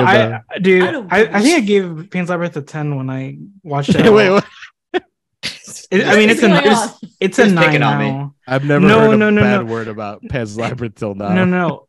Fuck I- okay, wait, Replace it wait. with School of No, no, Rock. no. Who gives a shit? I- It's I- as cock. I love Pan's Labyrinth. There's just a lot more 2000s movies. No, I, I. I I understand. Yeah, yeah. I wouldn't Okay. even put now that we brought up Mother. Like I, I think that's better than Pan's Labyrinth. Um, but Almost Famous. I think is a great, great Ah. movie. oh yeah. dude, I just rewatched that. That movie's It's so really good. I need to rewatch it. It's been a long time. it. Fu- it's made me cry. I love it. And and lastly, the Kill Bills. I Kill Ooh, Bill yeah. is one of my like both films are best Tarantino or favorite Tarantino. That's for top me. tier tortellini. Yeah. Yeah. We also we also got signs. What about that, guys? And So, I'm, you no, don't want to open up this can of worms. We can't do any Shyamalan talk. I'm sorry. I'm gonna pull a cousin Greg. No, no comment. No comment. I'm not familiar with that IP. you you don't have to say no comment. Just don't say anything. If it has to be said, so it is. so So- so it- be. So it be. Yeah. You ever seen the movie Sky High? yeah, My Cousin Hero Greg- Academia. Cousin yeah. Greg's in that movie. Is What? it really? Is he? Yeah, he's the Yeah. kid that like glows in the dark. Hmm. I think that was after my time. Oh, Greg, Greg the egg. Greg the egg. Yeah. He's the he's the cringe guy in Zola. Oh yeah, he's so funny in yeah, Zola. I do. I do remember him from Soul. Oh, that is him, isn't Yeah. it? like that Mhm. girl's boyfriend or whatever. Ugh. Uh, Yeah. What about um, Amores Incredibles. Perros? I think we should I, really think I- about I that. said one. Amores Perros. I've never seen Just Amores. Perros. What? Yeah, you haven't great. seen it. You haven't seen Pretty it. fantastic. I, I know you don't like him, Jake, but that's the one you got to see from him. That's incredible. It's his best movie. I, I I I agree. I mean, I mean, I haven't seen it, but I, I can tell it. I can tell it's like the one movie that I'll like. you don't like I- I Birdman? agree. you don't like you don't like Birdman's Birdman? pretty good. Yeah. I love him. Damn, Birdman's a masterpiece. I feel bad. I should apologize to Cynic uh, publicly critic. because I because I, we got into like a bad argument about the Revenant. Remember Really? that. Yeah. Yeah. Well, because like I I was be- I don't know I, I was being a dick though. I was like I was like, oh, that movie's kind of stupid. and he just gave me what the That's fuck so is- funny.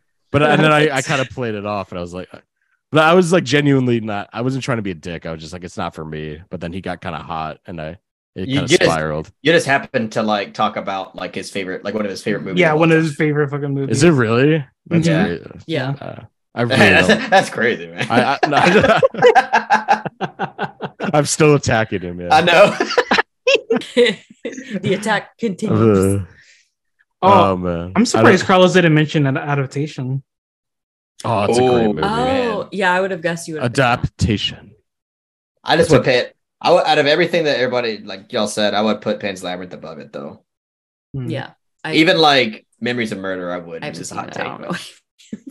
Was like Spirited Away. Are we like no one wants to fight for that? I haven't seen Spirited Away. You got to see the Spirited Away. Spirited Away is fantastic, it's an obvious but pick, but like it's I'm- you know Pan's I, Labyrinth- I I would agree that it deserves to be there just because of how like highly regarded it is.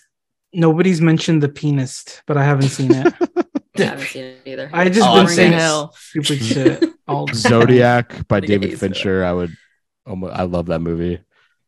Oh yeah, that's really good. Um, Fantastic Elephant. Mr. Oh yeah. Oh yeah, yeah, yeah. Shit. Fantastic Yeah. Mr. Fox is great. Yeah. I was gonna say, fa- yeah, Fantastic Mr. Fox is Oh. A Life movie I Aquatic. love.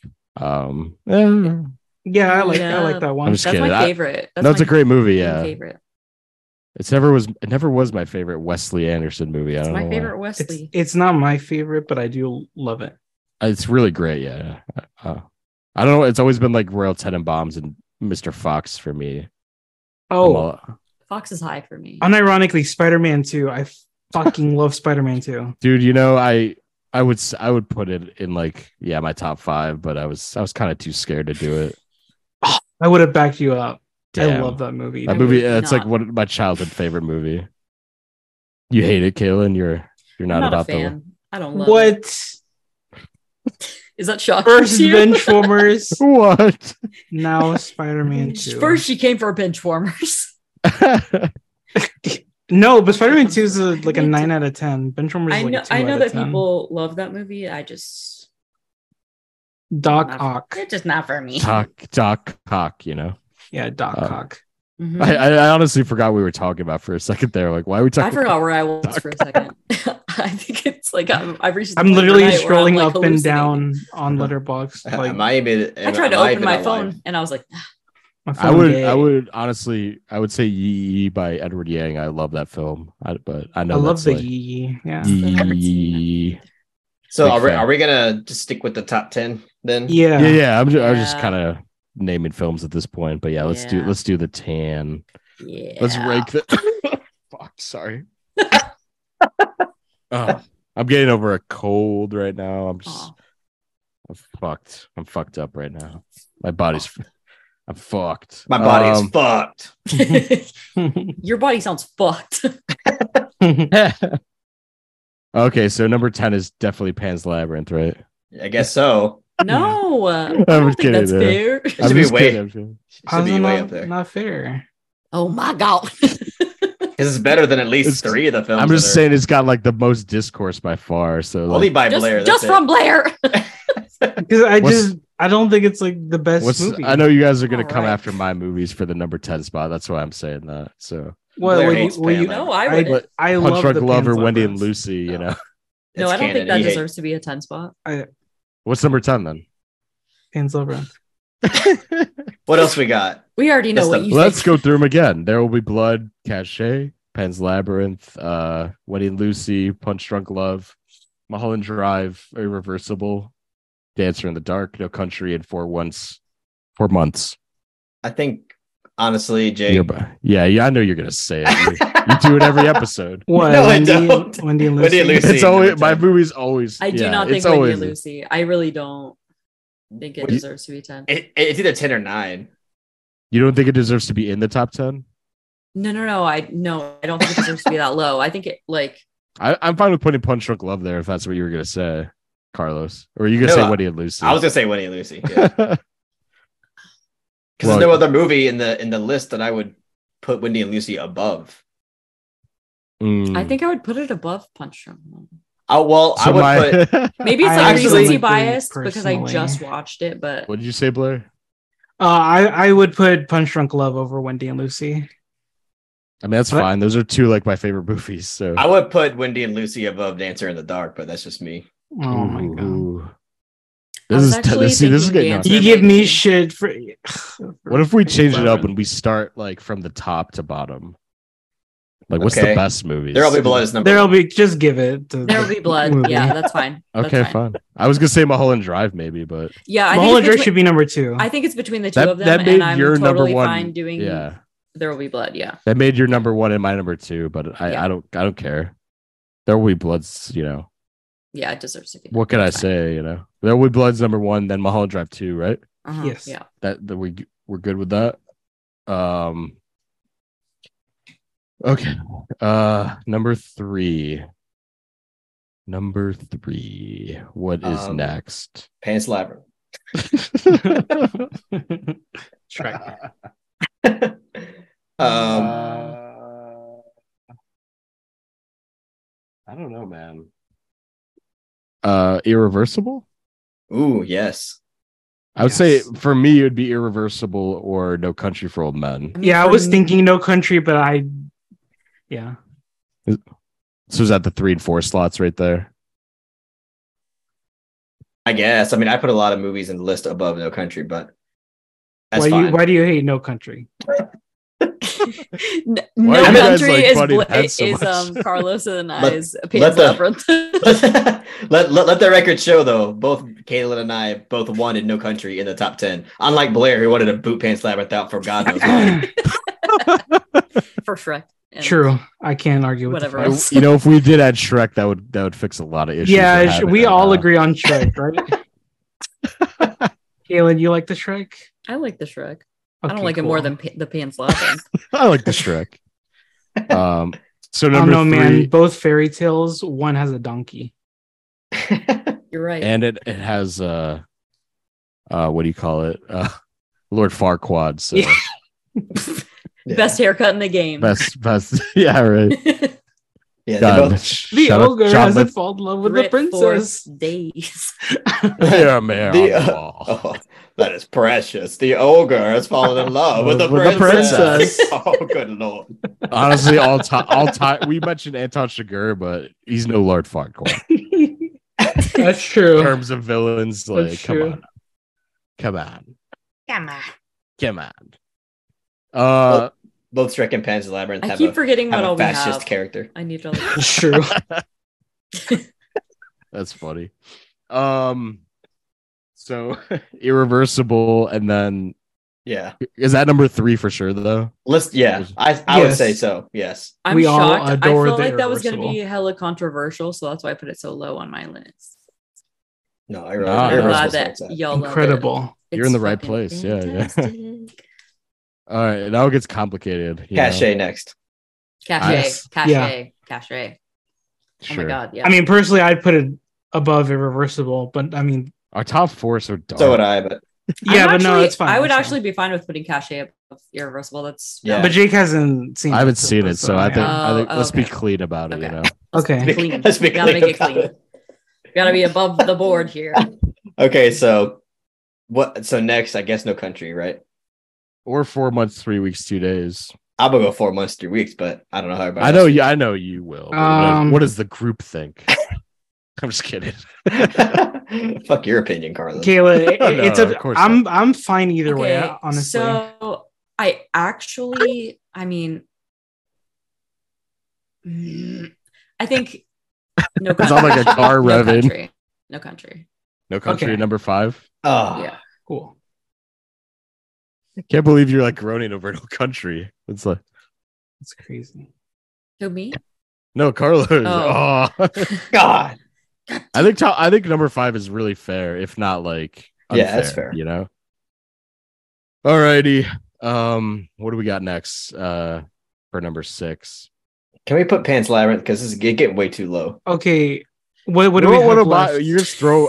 You honestly just throw in. Okay, my what's two left? What are the- my what's I'm genuinely curious. What's Will left? you name the ones that are left? Uh, yeah, it's um, Dancer in the Dark, um, Four Months, Punch Drunk Love, Wendy and Lucy, and Pan's Labyrinth. Okay. I just, I, I, I just don't think it's cool to throw mine at nine to ten. Okay.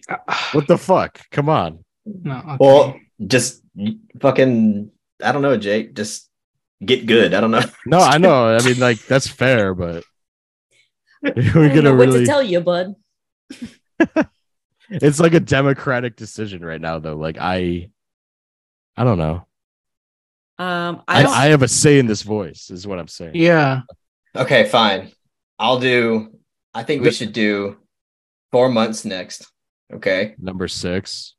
But here's my problem: is that Dancer in the Dark was my number three and Blair's number one. So like, Fine. Put Dancer. all in I, the Dark all I want I is to see Dancer above Pants, and that's it. I don't care. Oh the rest my is fine.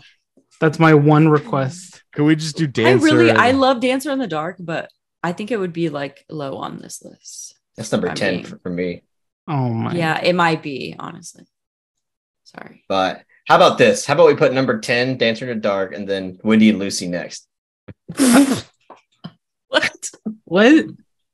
no, I'm saying, I'm saying, I'm saying put Wendy and Lucy number. Only if you're like actually okay with that. I don't. I, I don't. I was joking. Like I don't want to actually force you to put my movies higher.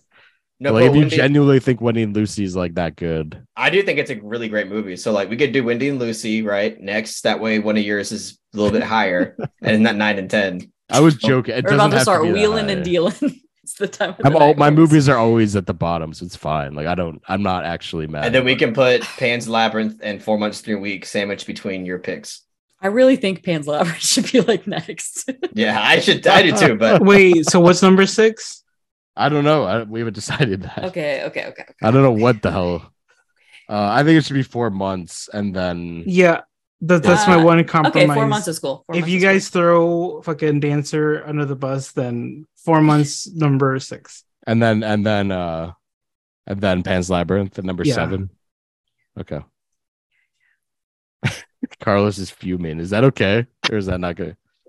it works. I mean, I think Pan's Labyrinth is like miles better than Wendy and Lucy. No offense, but that's okay. It's I- above it. It's already it above is it. above it. Yeah. Oh, is it? Yeah, I haven't ranked Wendy and Lucy yet.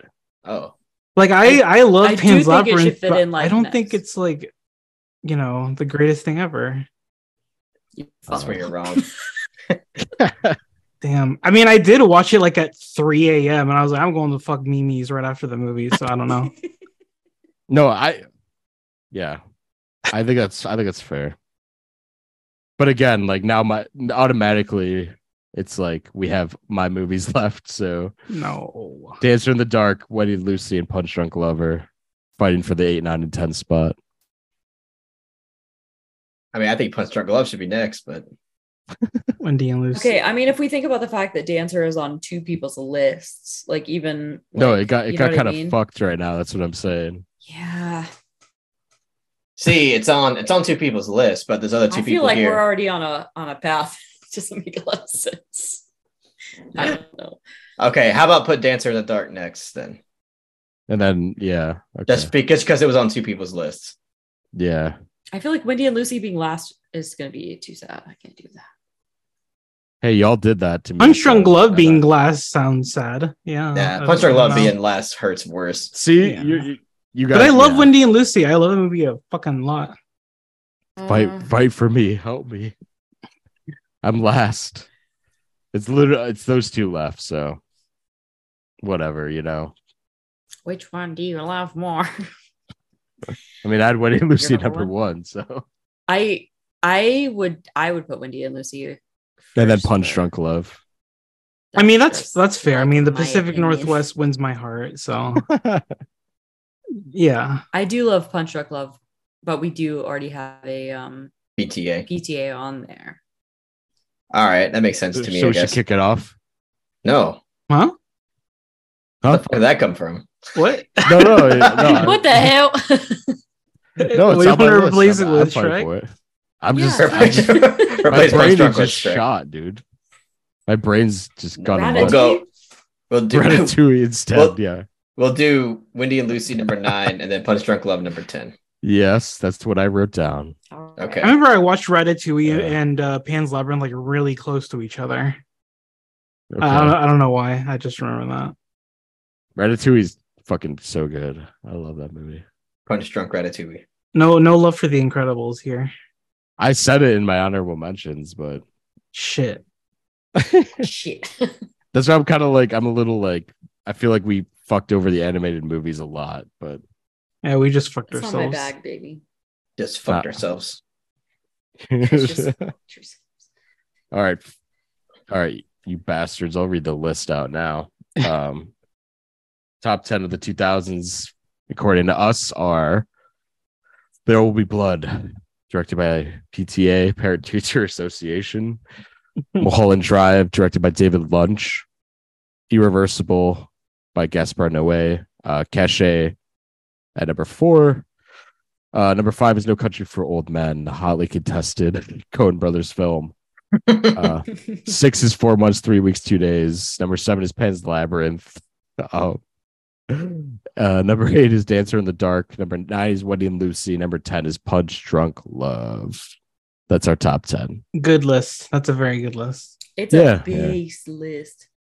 I feel like maybe the I don't know, maybe the it's a little What? wonky. What? What don't would you know, change? the way it's structured? I don't know. I'm not gonna get into the weeds about it at this hour. Yeah. It's fine. It's mean, that's the point of ranking it, but yeah, yeah. I don't know. I think Um, both Kaylan and I agree Pan's Labyrinth got fucked. Yeah. I mean, what do you want me to say? It What- All No, my I mean picks, this is a like, what I- democratic system. Wait. it's cool. Okay, but I'm just curious. Like, what what film is it like? Oh, I can't believe it's behind that. I'm curious Yeah, because because like it's for Old not it's not it's not It's- above uh like I mean it's not behind No, Dancer. you're right. It's it, yeah, it is top Literally no. it's like o- only no country, oh, no country for old men. I think is your contention. I man, you guys gotta re- rewatch the movie because the movie's like, yeah, I was fucking like, I don't. I don't understand where any of that's coming It's- from. So, It's amazing. person, yeah, I would never, I would never fight against no country. I think it, it should be like number two in my opinion, but that's Honestly, different. I agree. that's different. That's that's okay. Um, It's a pretty I- awesome list though. It's no, yeah, list. yeah, it's a very good list. Um, it's just hard to make. Honestly, it was a hard list to make, so that's why it's like, it's, it's it seems a little wonky because like I don't think there's a way to perfect it unless we no, talk yeah, for like you're, another you're totally right. five hours. I don't have about it in but- me. Fuck no. No, I'm no, me- we we, sh- we should wrap it up. Um, memes. Mimi. it's re- it's reaching a peak brain rot hour, but Oh uh, my God. I think I'm But- past brain rot and I'm just gonna be like, the goer to beds. How does the Oppenheimer quote go? I become the sleepy head, the goer to beds. oh what? That's Is the that the- Oppenheimer. Yeah, that's what he that said. the trailer? yeah, yeah. I don't remember that at all. He said, "I'm the sleepy head, the goer to beds." Not the trailer. Opp- Oppenheimer was gonna like nuke the world because he's so tired. Oh yeah, I see what you're saying. now. Understandable. That's funny. I, I don't know how that's gonna play in the theater. I'm excited. Yeah, I got my tickets for that I'll go movie. see it. It's no Barbie or anything, but No, I'm more excited for Barbie. Me Fuck too. all the yeah, me. haters out there. Barbie's gonna be lit. you don't like women, Carlos. I like women a lot. Clearly not, because not excited for Barbie. I don't know That's what the fuck- criteria. Put me out of my misery. Are Barbie. you are you actually excited for Barbie or is that a joke? No, no, no. I'm not trolling. I'm no, I'm genuinely because I'm very excited for Barbie. I'm very I genu- excited. genuinely am. Yeah. the calling Carlos a misogynist for Barbie. Yeah, that's that's the trolley part. No, yeah, I know, I know that part. Yeah, I just didn't. That'd be really fucked if you were serious. No, Nah, Blaire's Blaire's dead ass, bro. dead yeah, ass. just dead ass about it. No, I can't wait for Barbie. But anyway, that's our top ten. Uh, I'm sure people are very upset that there weren't any Quentin Tarantino films or any Christopher Nolan films. But Did we mention American Psycho once? I was going to. I actually forgot. Yeah, I love that oh, film. I actually forgot. I didn't. Perry's gonna kill us. He's Sorry, gonna go Perry. American Psycho on us. Yeah. Sorry, Perry. Kelly, be our Kelly Reichardt beats that. Yeah. Yeah. Hell Um, yeah. No, but yeah, there's you can't please everybody, you know. It's it's it's our list and I like it that way. So I'm glad we got we made a pretty bang up job though. Like I think the list is very good. And I thank you all for being here at this ungodly hour of the night. It's so late. I can't even for you guys, it's morning time, but It's almost 6 a.m. Yeah. Yep, almost 6 a.m. fucking hell, mate. That's crazy. Um, Acc- Accent on point. thank you, thank you. Um, Kaylan, thank you for coming on. Oh, thank you for having So me. any final words you'd like to say, or you know, Nope. Absolutely not. just that's Thanks I, I like it that way. For being here, the Kaylan. yeah, thank you. for No, no, seriously, yeah, fun. actually, uh, thank you for coming on. It was a very fun episode. Uh, Carlos and Blaire, you know, say what you will. What Um, plug I some mean, stuff? uh, just came out with a Beau was afraid scene analysis. Check that out. Uh, join the Discord, five dollars a month on Patreon, and that's it. Thank you very much. Hell yeah. Sorry, my phone died. That's what Oh no, it's okay. That's all right. I All good. apology. Thank you. f- I, I'm glad you showed your face for a good part of the pod, though. It was fun to, you know, interact and stuff. So it's all good. You'll find Blaire uh, you. up in the Pacific Northwest somewhere, you know, Yeah, I'll, I'll be there. roaming around, yeah, I'm like like Bigfoot. I just hanging out with Michelle Williams, you know. um, but yeah, uh, thank you guys for listening. Subscribe to the Misfit Pond and also the Cinebums channel. Um, all of our links are will be in the descriptions below. Um, also, we started using time codes, so please stop asking for them because like Carlos puts a lot of Give it a rest already. Carlos puts a lot of We've work seen doing the that, comments. so stop commenting on, on the time codes. I'm like seriously. Carlos Uh, works hard to feed his wife and kids, and you motherfuckers keep complaining. Keep talking about the trunk. no, I'm joking.